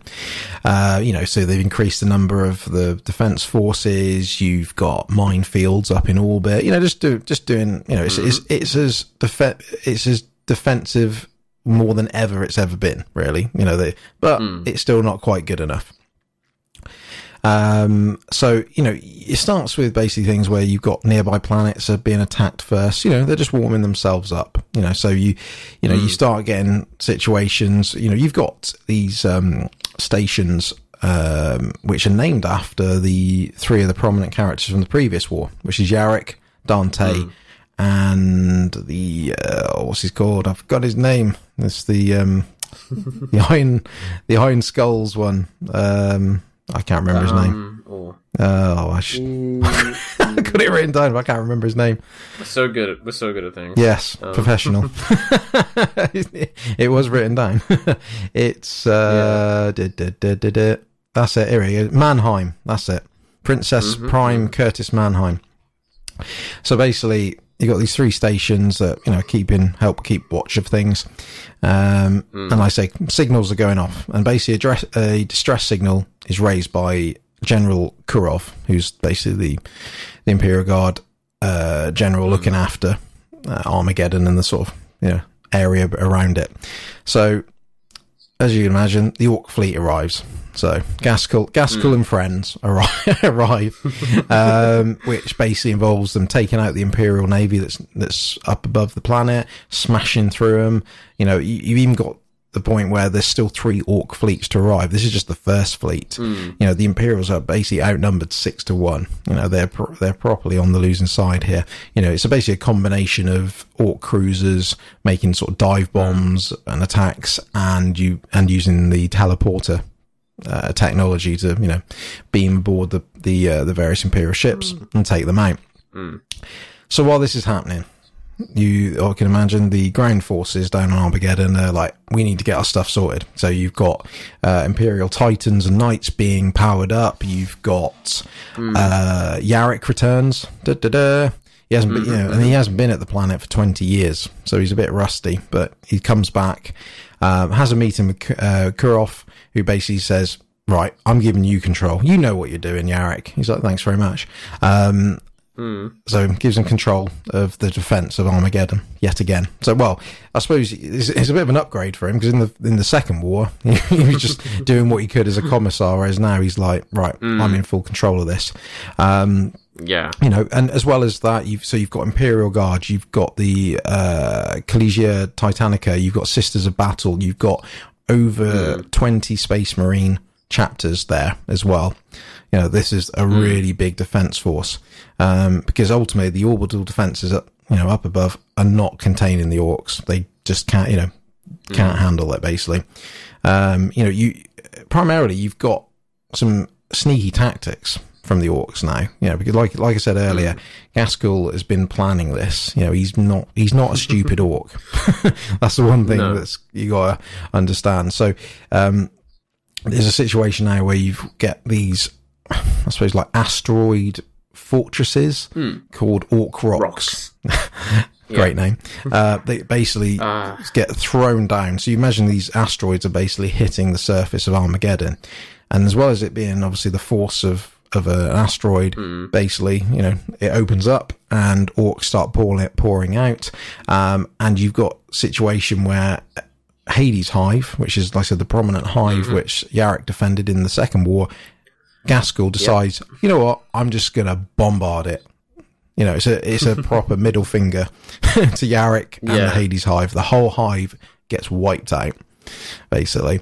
Um, and like I said, from these orc rocks, um, fundamentally, you've got uh, basically, tel- you know, they're using these rocks to teleport, using that teleporter technology, uh, loads of equipment down to the surface. So, Yeah. you know, so it's it's just it's just absolutely bombarded them because, like I said, you've got the impact of the asteroid, you've got orcs inside, then you've got more orcs being teleported down. You know, which obviously the Imperial forces couldn't, you know, wouldn't see coming naturally. Um, and that's like I said, where Mech Boy Orkimedes comes in because this is obviously part of what he's been responsible for. Um, you know, you've got obviously at this point, this is where the real fighting starts. You got massive like Titan versus Gargant, which is sort of orc Titans uh, fights. You Yeah. got and then like those orcs that um, Cameron alluded to that are in the jungle, they start coming out. The feral orcs that have been growing and uh, in the jungle basically just start rushing out and start attacking. So you know the, the imperial forces are getting it from all sides. Uh, you've got massive aerial battles all these dogfights up you know up above. Um, you know Carrick, uh, Carrick Yarrick is trying to do what he can. He's basically leading uh, counter attacks with like you know Cadian stormtroopers, and you know d- again, Yeah. like he's like I said before, he's doing what he can in the you know given the severity of the situation. Um, el- elsewhere, you've got Hive Acheron, which basically falls due to uh, everyone's favourite returning uh, Overlord, which is uh, Herman Van Strab.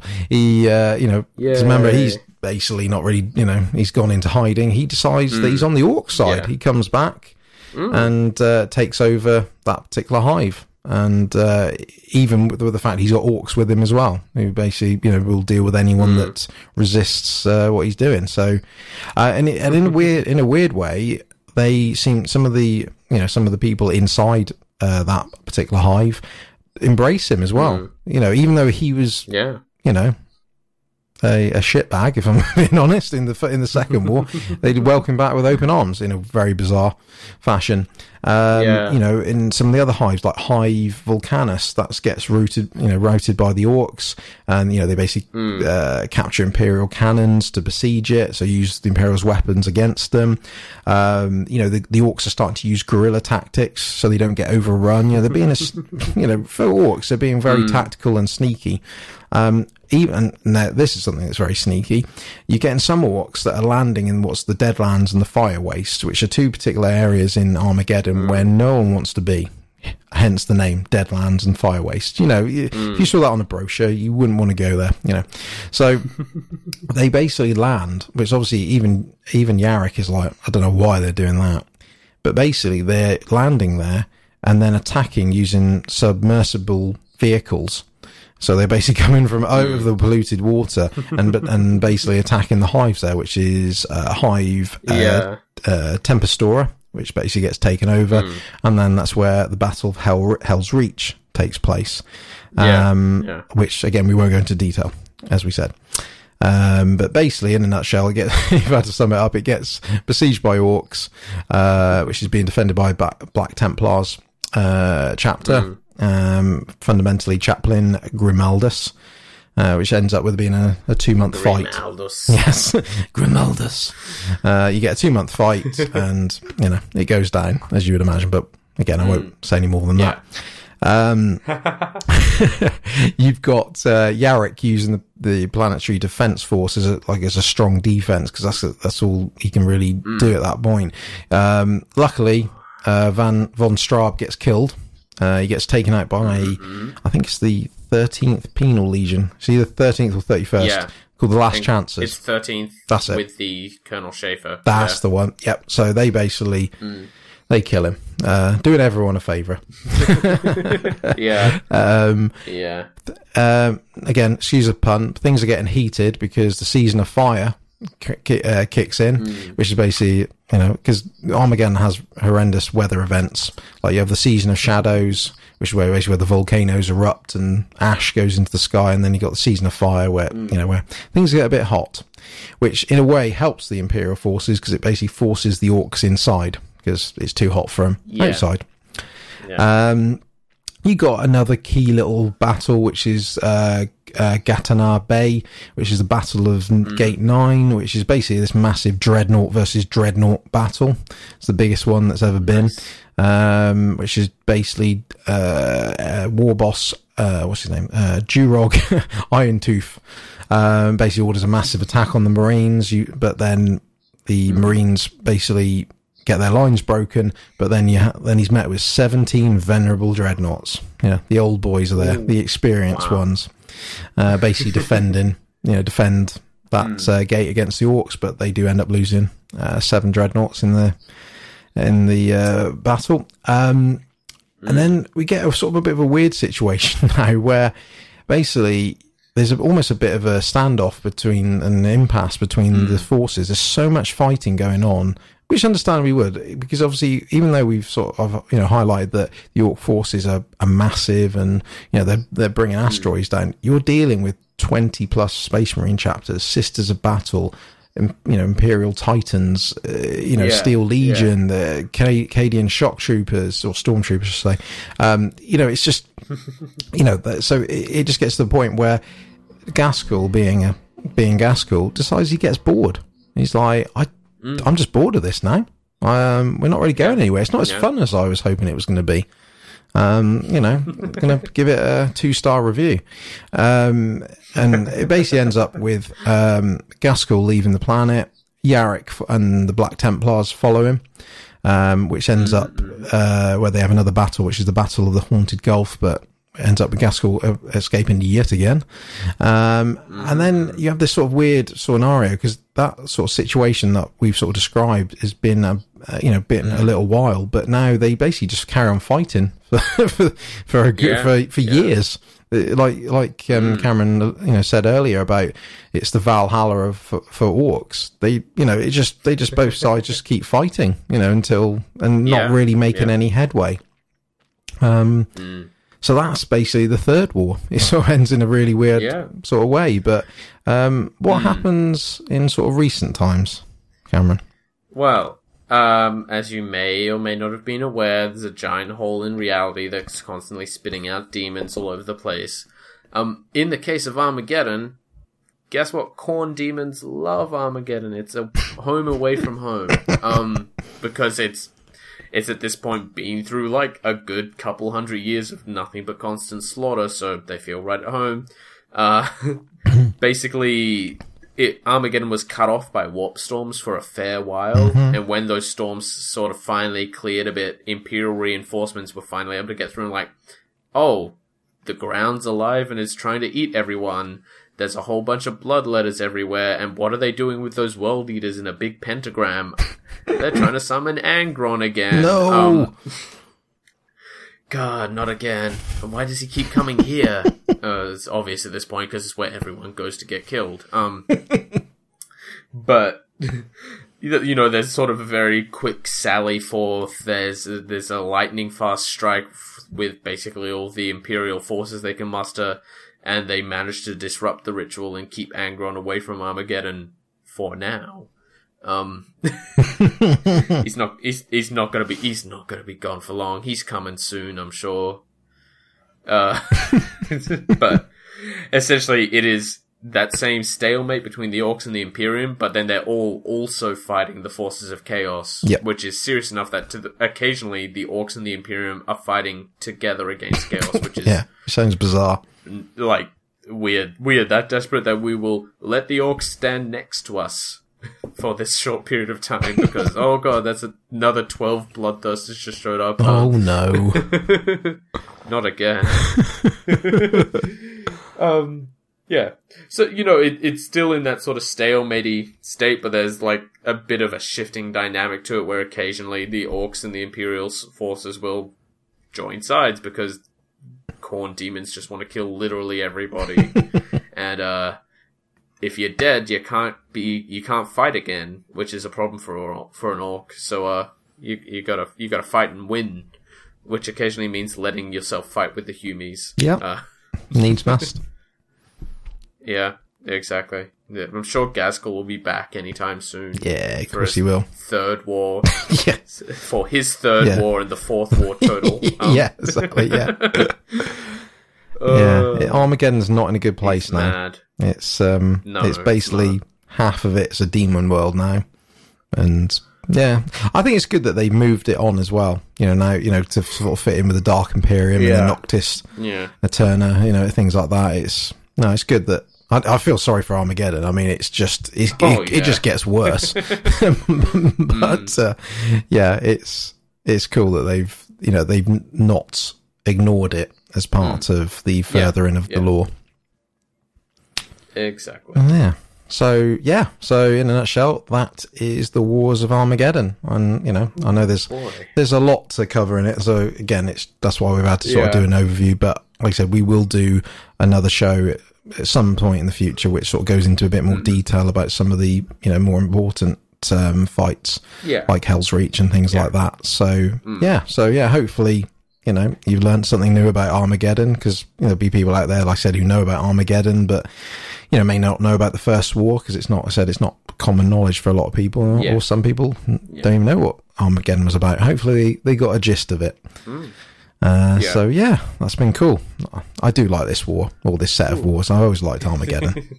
Yeah. Like I said, I, I Armageddon was cool. exactly. It's just it, I just used to like the whole Yarrick uh, Ghazghkull Thraka thing. I was, it was just you know for me Yeah, as yeah. a as a kid when I was getting into 40k because it was such a prominent fight. I just and you know Mm. it just sound even though there's some you know in quote marks some what some people would consider silly parts to it. You know just the the whole premise of it. But I you know I always remember reading about again Yarrick when when that whole situation where he loses his arm and he he still fights on and then like there's this key bit where in the lore it always says that he gave you know he decided to then pass out. You know, like, oh, everything's right. Yeah, I'll pass out now. You know what I mean? It's just, it sounds Okay. silly, but Yeah. it's just, there's something, I don't know, just, it just always stuck in my mind. And I think that's why Armageddon as Yeah. a, as a, you know, a, a conflict is always stuck in my mind. It's always a good set of wars to, to, to read and talk Mm. about, which is really cool.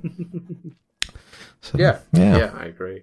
So yeah, so Uh, we that got at least got at least two more episodes in Armageddon. Yes, so- yeah. Like I said, this is just a uh, overview, little little taster course in uh, Armageddon, but there'll be more to follow, and there may be more in the lore to follow in general. Who knows? They may uh, do more with it, which hopefully they will. So, um, so yeah, that's been the the main lore topic for this show. Um, so we'll take our last little break, and then when we come back, we're going to talk about our favourite mummified kings, and we're going to ask is if the Tomb Kings return to Age of Sigmar, would they join Order or Death? So we'll be back shortly. Hello and welcome back to the last part of the show. And like I said before the break, uh, we're going to talk about the Tomb Kings. Uh, obviously, at the moment uh, in time, Tomb Kings aren't part of Age of Sigmar. They basically got, well, they just got taken out, didn't they? Really, when Warhammer Fantasy uh, was no more. Um, Games Workshop decided to discontinue them. Unfortunately, uh, I mean, technically, they were they did have rules for a while, didn't they? Um, from a there was a particular I mean, they still technically do in Hmm. the compendiums, but they're not they are at the moment not getting updated. No, Yeah. that's the thing. They're sort of a, abandoned is probably the best way to describe them. So, so like I said, we we know they still they're sort of you can play as them, but like I said, from a lore point of view, we're sort of basically asking the question if hmm. they returned, like as if they properly were like right, we're now Yeah. making them Yeah. an actual force or faction like all the other ones that we've spoken about. So, like I said, would they, you know, of the sort of all the, of the grand alliances, would it be order or death? Um, because realistically, it's not going to be the other one of the other two. So Yeah, yeah. it's not going to happen. Um, so uh, as always with these discussion topics, we're going to talk about one side, then talk about the other, give our reasons for and against, and then at the end we'll come up with a you know possible conclusion. So um, Yeah. so we'll start with order as the is if in favour of order, and we'll start with you, Cameron. What's your first reason? Cool. Um, so if the Tomb Kings come back as the original Tomb Kings, this is the big clarifying point because, like, in current in current Age of Sigmar, all the High Elf models, for example, are viable, but they are explained in the Age of Sigmar setting. Like the Swift Hawk agents are the messenger elves; they are not the old like Phoenix Tamers of Warhammer Fantasy. But if the Tomb Kings come back as the old Tomb Kings, because there are a lot of undead characters that have carried over already, they are going to be Order because they despise Nagash. After all that he's done, you, you're telling me Settra is ever going to bend the knee? No, good lord. Nagash, Nagash destroyed their empire for his own personal gain. They are not working with him, and th- that was what made them interesting in Warhammer Fantasy. Was they were an undead faction that was very much opposed to, like, say, vampire counts and Nagash when Nagash started coming back and things like that. Um, he, you know, he enslaved them. He destroyed their empire. He did all innumerable terrible things to them. If they come back, and it's not because Nagash himself brought them back, they are definitely order, just because they can't stand the dude. Yeah. Yeah. Yeah, that's a very solid point. that was my first point as well. so that's good that we're on Good, the, the good. same thought process. So yeah, yeah, like I said, they based on how they were, then yeah, they're a massive enemy of Nagash. Um, like I said, what he Yeah. did to them, he, you know, he, ultimately he turned them to what they are or what they became eventually. Hmm. Um, and like I said, Settra, who is one of my favorite Warhammer Fantasy characters. Settra is amazing. Um, the most Hmm. badass, or one of the most badass uh, characters out there. Um, you can't tell him what to do. No. and that's like I said, that's sort of my second point, really. That if it, if they brought back the Tomb Kings and if they brought Settra back as their ruler, which they probably Yeah. would if they, if Yeah. they did, because he, he was their most prominent uh, ruler, um, and you couldn't not. Um, like you said, he wouldn't. He want he wants to rule the world. When he, back in Warhammer Fantasy Yeah. and back Yeah. when he was alive before he you know became a um, a mummy and uh, and such. he he wanted to rule the world. I mean, you've got a situation where, in a way, in a sense, he did rule the world, or he he got to a point where he ruled a vast part of the world, and then he got to a point where he realised that he couldn't complete his dream of of conquering the world because of age.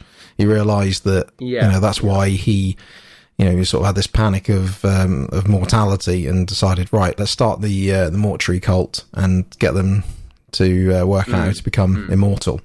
You know, so and then when he comes back as a as a tomb king, um, Yeah. again he still wants to rule the world.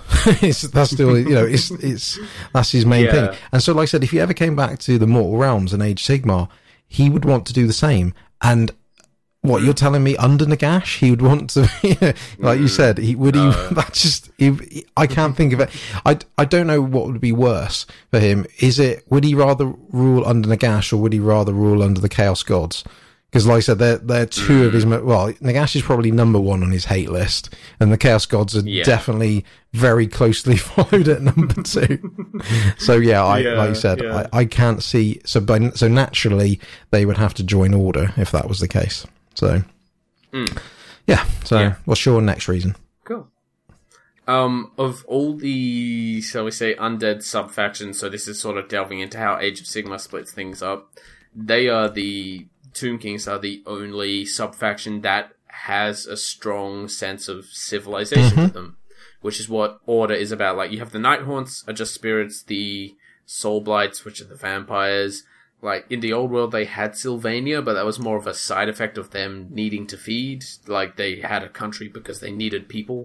Um, and you know, as of current Age of Sigmar, Soulblight aren't a nation or anything. They're just vampires. You know, your Death Rattle and your Death Mages and your Death Lords and your Death Walkers. All the various things. They're, they're not a country. Like they're they're one realm under Nagash. Sure, all are one in Nagash, but that's not a civilization. Um, whereas the Tomb Kings are a civilization. They are uh, obviously heavily Egyptian inspired, but like they are this grand, ancient, ancient, ancient culture that has mm-hmm. existed for longer than anyone can possibly comprehend. And they are a force for civilization. They want to spread their own civilization. They're not like they're not out for the spirits of the living, and they're not out to devour flesh like the flesh or eater courts, let's say. Mm-hmm. And they're not out there to serve Nagash. They are there because sure they're dead, but that doesn't mean their nation can't live on and become strong and mm. powerful. Yeah. Like they they want order, technically speaking. They want their own order, but they still want civilization as a whole to continue. Yeah. Uh, they might might have some difficulties when they like, oh, we want to build a city here, and the dwarf and the fire slayer's like, well, our lodge is already here, and the tomb king is like, no, no, no, no, no, listen. Ten thousand years ago, uh, yeah. Yeah. on the banks of the River Nile. Uh, yeah, yeah. Um, No, that's a, that's a good solid reason, and I think I swear you you must be looking at my notes because that was my next reason. Um, I said that they did have an ordered society, so therefore you know it would be more you know befitting to be in order. Um, of, I'll I'll I'll do one and a half reasons for the next because uh, my next reason was sort of going off the back of what you just said that their warriors are not slaves. Like you said, that they Yeah. they're warriors, even in their sort of Tomb King esque undead state. Hmm. They've got a mo- you know they fight for Settra or you know whoever hmm. leader they're under. They fight for him because they're loyal to their king. They're not you know a hmm. brain dead you know, ma- you know, they're not- ma- you know, they're not, it's not magic telling them, yes, you must follow me. No. It's, they do it because that's what they did when they were alive, you know, so it's just, uh, and again, so that's not, so my point is that that makes him more of an order than, than death. Because like I said, a lot of the, you know, the, the, you know, forces and troops under death are just, you know, brainless, you know, uh, troops that are just following what, um, you know, especially if it from a, a necromancer point of view. So yeah, it's, you know, that sort of just, you know, it reinforces that point. Um, so my, yeah, my next re- main sort of reason, um, this is a bit of a, a what if, but say they didn't come back under Settra or say, uh, they came back under High Queen Khalida. Um, Yeah. then yeah. she now she is a, a funny character because she basically she ended up on a massive vampire hunt. she basically Yeah, yeah. got killed by her. I think it's her cousin. I think who who became one of the who's one of the first vampires. Um, so she hates Nagash just just like Settra. Yeah. She hates him, and she hates all vampires. She's you know she is proper you know, going, bl- you know, daywalker blade on everyone. Um, you know, she absolutely hates them. So again, it just, to me, if they, you know, if she was a prominent leader for, uh, the Tomb Kings, then again, the, the chances of her letting them side with Nagash or under the, you know, Alliance of Death, it- uh, she wouldn't allow it. Just categorically, just like Settra Yeah. would not allow it. So yeah, that was my sort of next reason. Um, you got any more? Um, that that more or less does it. Yeah, Okay. I Um, think that that's the majority of my argument. yeah, yeah, no, it's it's a strong one because we're we're saying Yeah. the same things. Um, I've got a couple more um on the Yeah, side yeah, of order. Um, uh, again, sort of reiterating what I said but bit earlier. Settra hates chaos, which I know that Hmm. that so again makes it. I know obviously you could be on death and hate chaos as well, but it's to me it's sometimes a bit more of an order thing. Um, so yeah, I Hmm. mean, there's there's this great bit that sort of taught in the end times. Settra sort of for five minutes uh, aligns himself with Arche- Archaon. Um, So he does a task, you know, to impress him, and then literally when the Chaos Gods are about because they put his body back together because he gets because Settra gets a bit of a beating. yeah. So the the Chaos Gods put his body back together and say like, yeah, you know, you're, you're our ma- you're you're our man. You know, we're gonna we're gonna imbue you with hmm. power.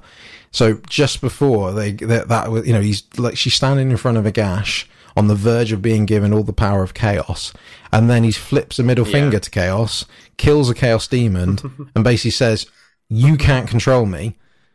And then basically says to Nagash, "I'm going to take you out, son, at some point in the future."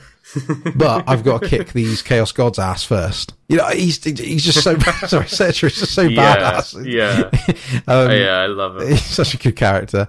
You know, he's just that. You know, so that's another thing where I just think is that absolute hatred of chaos. Um, and the other, which is a very weak reason. I don't know if you read it. Did you read that there's there's potential that Settra was the first was the Celestant Prime for the Stormcast? No, Yeah. I had not heard that idea. Yeah, I mean, this is just things you read on the internet, but there's, but it's more in more than one place, so I, you know, give it a bit of importance. So, um, yeah, there's rumours that that Settra was the Celestant Prime, which is the very first Stormcast that was ever, you know, Yeah. created. Um, I don't know what mean, the reason for that is. As in, I don't know what what the I didn't particularly get why that would be the case. I, I, but I can see it. Like um, like Sigmar's criteria for selection were you had to be a strong, defiant soul. yeah, which he would and be. um, yeah. I mean, if his soul was still around, yeah, definitely he'd be a good candidate. Yeah. And you got to be, you got to be human. And I mean, he was. Even if it was a dead human, he was still a human. Yeah, yeah, and, and I suppose, Yeah. and I suppose it, it it would get him on their side, i.e., not cause him. You know, if Sigmar was like, right, he was a he was a great character back in in the old world, but he was a bit of a troublemaker. yeah. You know, like right, let's get him on side, like literally, like you know, first draft pick. Let's get let's get let's get Settra on board. So um, yeah, that's just again, that's a bit of a weaker Yeah. reason, but because it's just more rumor than anything. But yeah, that's another interesting point. Um, right. So, what's your first reason for death? Okay, so this is the more likely situation for Tomb Kings coming back. Mm-hmm. so f- first idea was Tomb Kings come back as they were. They've managed to claw their way back from the edge of annihilation as a as a civilization. Yep. You know, somehow made their ways to the mortal realms. This is the more likely version where they are brought back as a new thing, just like their backstory changed to fit them into the realms. Mm, yeah. And that is just that is just if they come back, it's because Nagash had some fond memories that sort Yeah. of sprung because Nagash has, Nagash has lost his memory of the time before the mortal Mm-hmm. realms. And if he starts remembering, the first thing he might well do is like, you know, those undead I hung out with for a bit, they were pretty strong. Let's make some more of those, but make Yeah. sure they work for me.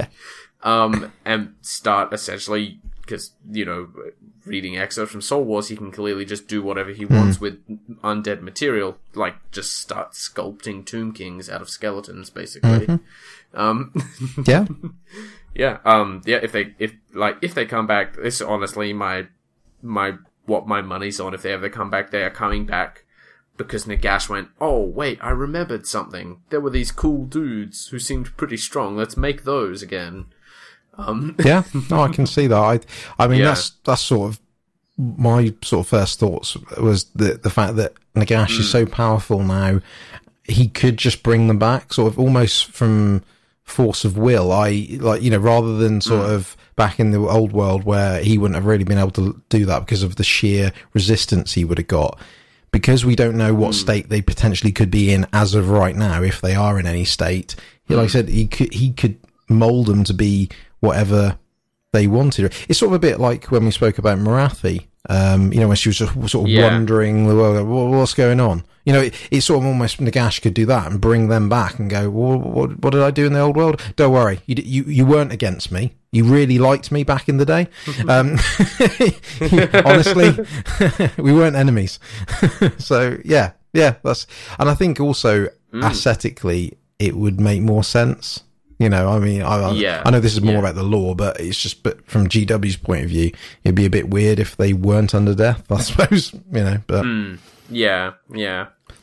Uh, that that ties a little into my other point, which the other big point is there. There are more elf sub factions in order than there are f- than there are sub factions in the entire Death Alliance. Um, yeah, you you can't you can't keep sticking things in order. We need something different, yeah, which we're getting with Soul Wars. But yeah, if Tomb Kings come back, there would could you imagine the uproar if they came back as Order and everyone goes another, another Order order. army? Yeah, exactly, oh, yeah, yeah, oh. yeah, that wouldn't go down well. Yeah, Yeah, Yeah. and it's like it, it'd be like good fluff wise, I guess, for the Death faction to have a little infighting, for lack of a better term. Mm-hmm. yeah. It's like a little tension because, like, you, you get that with all the other factions. Like their little sub factions have tension with each other. You know, Chaos is Mm-hmm. always fighting itself. Destruction is always fighting itself. Elves and dwarves are always shaking fists with each other. Um, yeah, so like it, it'd be good to like Death as a unified front is really interesting. It really affects how they play currently with Allegiance from the Gash Battle Tome. But just that that that sort of lore slash story idea of there's this one Death faction that's very resistant to Nagash's reign and are basically working with Death because it's all they've got is a, a cool idea. yeah. No, I, I, no, I can, I can, I totally agree with that. I think that that they can afford to put them over to order in that sort of sense. And I think, like you hmm. said, I think the the infighting thing is actually a very good point because they, yeah, why, there's no reason why death couldn't have that. And also, to be fair, you could hmm. have a situation where if they were brought back through force of Nagash, like, right, no, you are coming back. Hmm. Even if people like, or lords like Settra came back, to be fair, you hmm. could have that situation where he's biding his time, like, right, yeah, okay, I'll, I'll do what Nagash is saying. Just, you know, just, I'll pretend and then, and then try and take Yeah, over from yeah. him, you know, sort of, you know, bring their old history back to each other. There's no, you know, just sort of deal with, the, you know, if he, like I said, he did it with Archaon, like I said, where he was on his side for five minutes and just sort of just, you know, just to then get the upper hand in the end, at the end of the day. And there's no reason why they wouldn't do that with Nagash. Um, Yeah. so yeah, no, I can, I can see that. Um, I, I've got a couple of points for for death. Um, Yeah. so it's it. some some basic stuff really. You've got obviously the Tomb Kings are built on death and afterlife. That is what they, you know, re- that's what they become. When Settra got his obsession with immortality and obviously the creation of the the mortuary cult, um, it- that's you know that's what they're built on. They're built. They're literally they Yeah, their whole yeah. culture and you know, just their purpose sort of changed, you know, to Mm. be about death and afterlife, which is more befitting to be in with the other death related factions. It, Yeah. It'd be a bit weird Yeah. if they were with order in that when that's their sort of obsession. There's nothing. Hmm. Yeah, it just doesn't really gel. Um, and I suppose the other thing, again, a basic point is Nagash was originally one of them. Ultimately, that's what you know. I know. He, I know they absolutely hate him in at the end of the day in in the old world, but Hmm.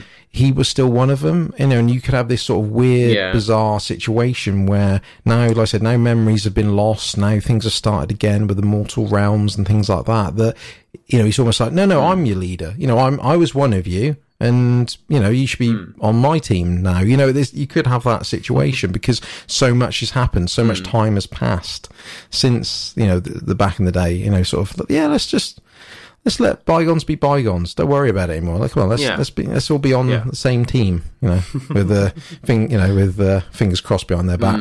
Um, Mm. Yeah, but yeah, you know, it's, it's plausible. Um, do you have any, any other reasons, or was that the main ones? No, uh, that that's about it. I think. Yeah.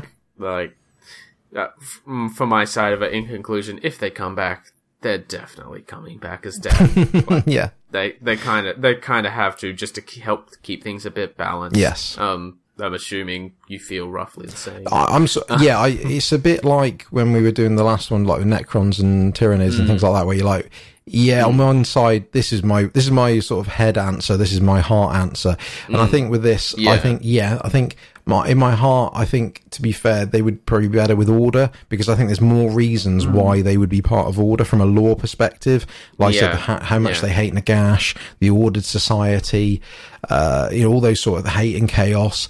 But I think with my head, you know, from Mm. a head perspective, I, you know, and how the way that things are going now, I couldn't Mm. see them being part of order. It would just make more sense Yeah. and balance to put them on the side of death. So yeah, I think. Yeah. I think Excellent. realistically they would go on death if, if you had to make a decision right now and GW did it, it would be, there would be death. So yeah. Oh, break- is that breaking news? Breaking news! Breaking news live from the Warhammer community website. I've actually been sitting on this for like 15 minutes while we finished that discussion, but um, I quote from the article: "We've had loads of questions about price, and we can finally confirm some key details. Oh, Soul Wars will cost the same as its Warhammer 40,000 counterpart, Dark Imperium. For two armies, the full core book, and much more besides, it's a steal." so that'll be 95 pounds then. Meanwhile, yeah, yeah. Meanwhile, malign sorcery will set you back no more than a start collecting set. Oh, 50. Bringing a new kind of bat- battle magic to your game is going to be simple. Finally, the General's Handbook will be the same price it's always been. Um, Wow. Okay. so that, That's good. That's great. That's really good. Those are good Oh, dear. Those What's really good. What's, what's, what's that? I can hear my wallet going. "Ah, ah." Oh no. Okay. Sorry, wallet. Um, yeah, Just got to take it out the back and shoot it. It's already dead.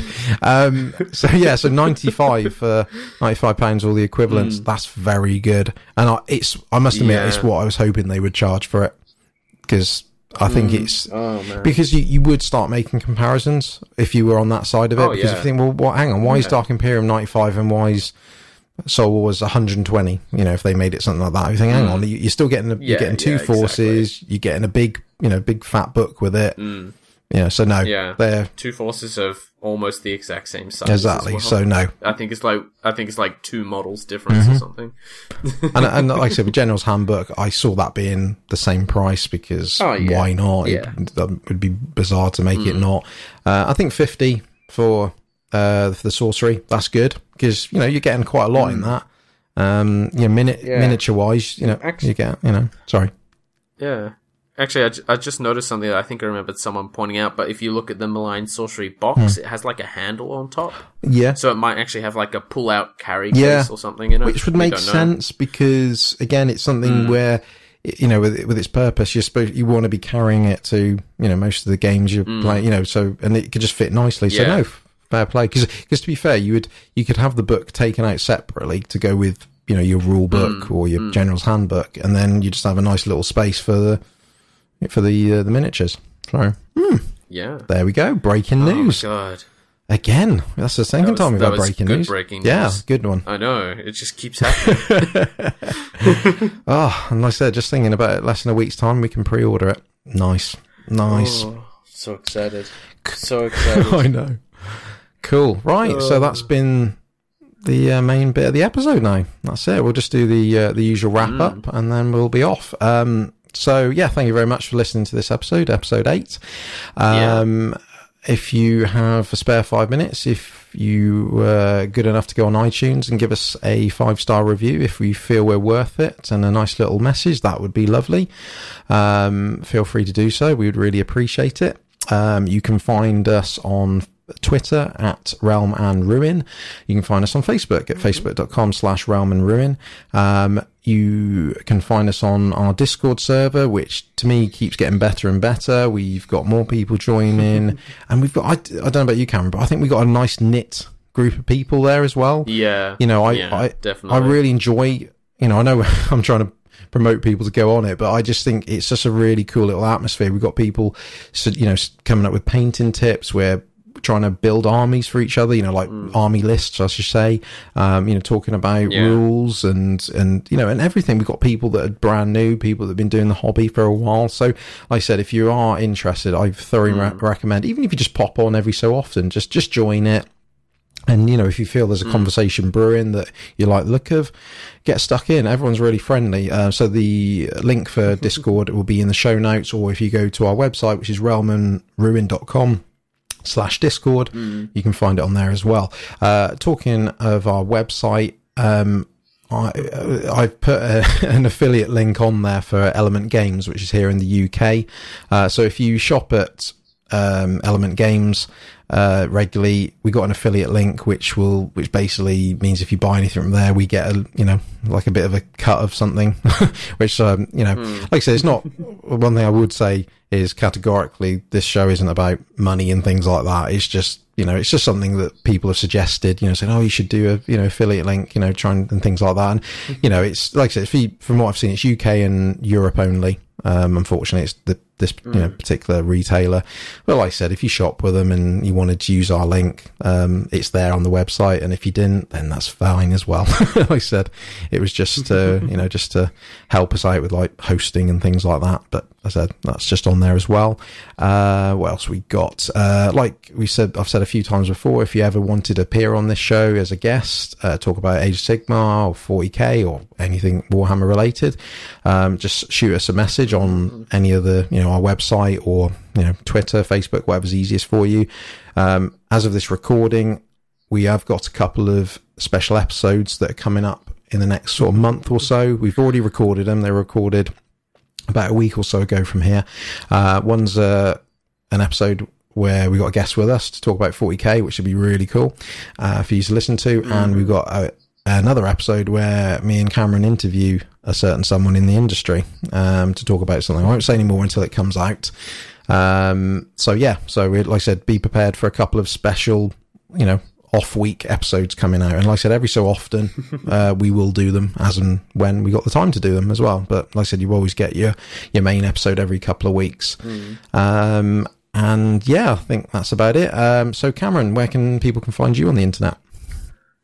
Uh, you can find me on the Twitter uh, at night underscore twitten. That's night without a K. Come, come join the fun carnival. It's E3 week, everyone. Yeah. Yes. Uh, That I'm video so nervous. I just want to see what Shadows Die Twice is. I just want to know what it is, please. Oh, all these hobbies. Ugh, time. I know. What is that? I know. I don't I know. I think it's an illusion. Uh, yeah, I think some. some What about some, yourself? Ah, you can find me on Twitter as well at Ninja Badger Seven, the number seven. Come talk. Come follow. We will talk. Um, and yeah, that's been. that's all I can say. Really, I do. That's what you do on there. Um, so Yeah, yeah, yeah. this has been uh, Realm and Ruin episode eight. And as always, thank you very much for listening. Thank you very much for supporting Mm. us and anything you do. Um, and we'll catch you on the next show. Bye. Bye bye.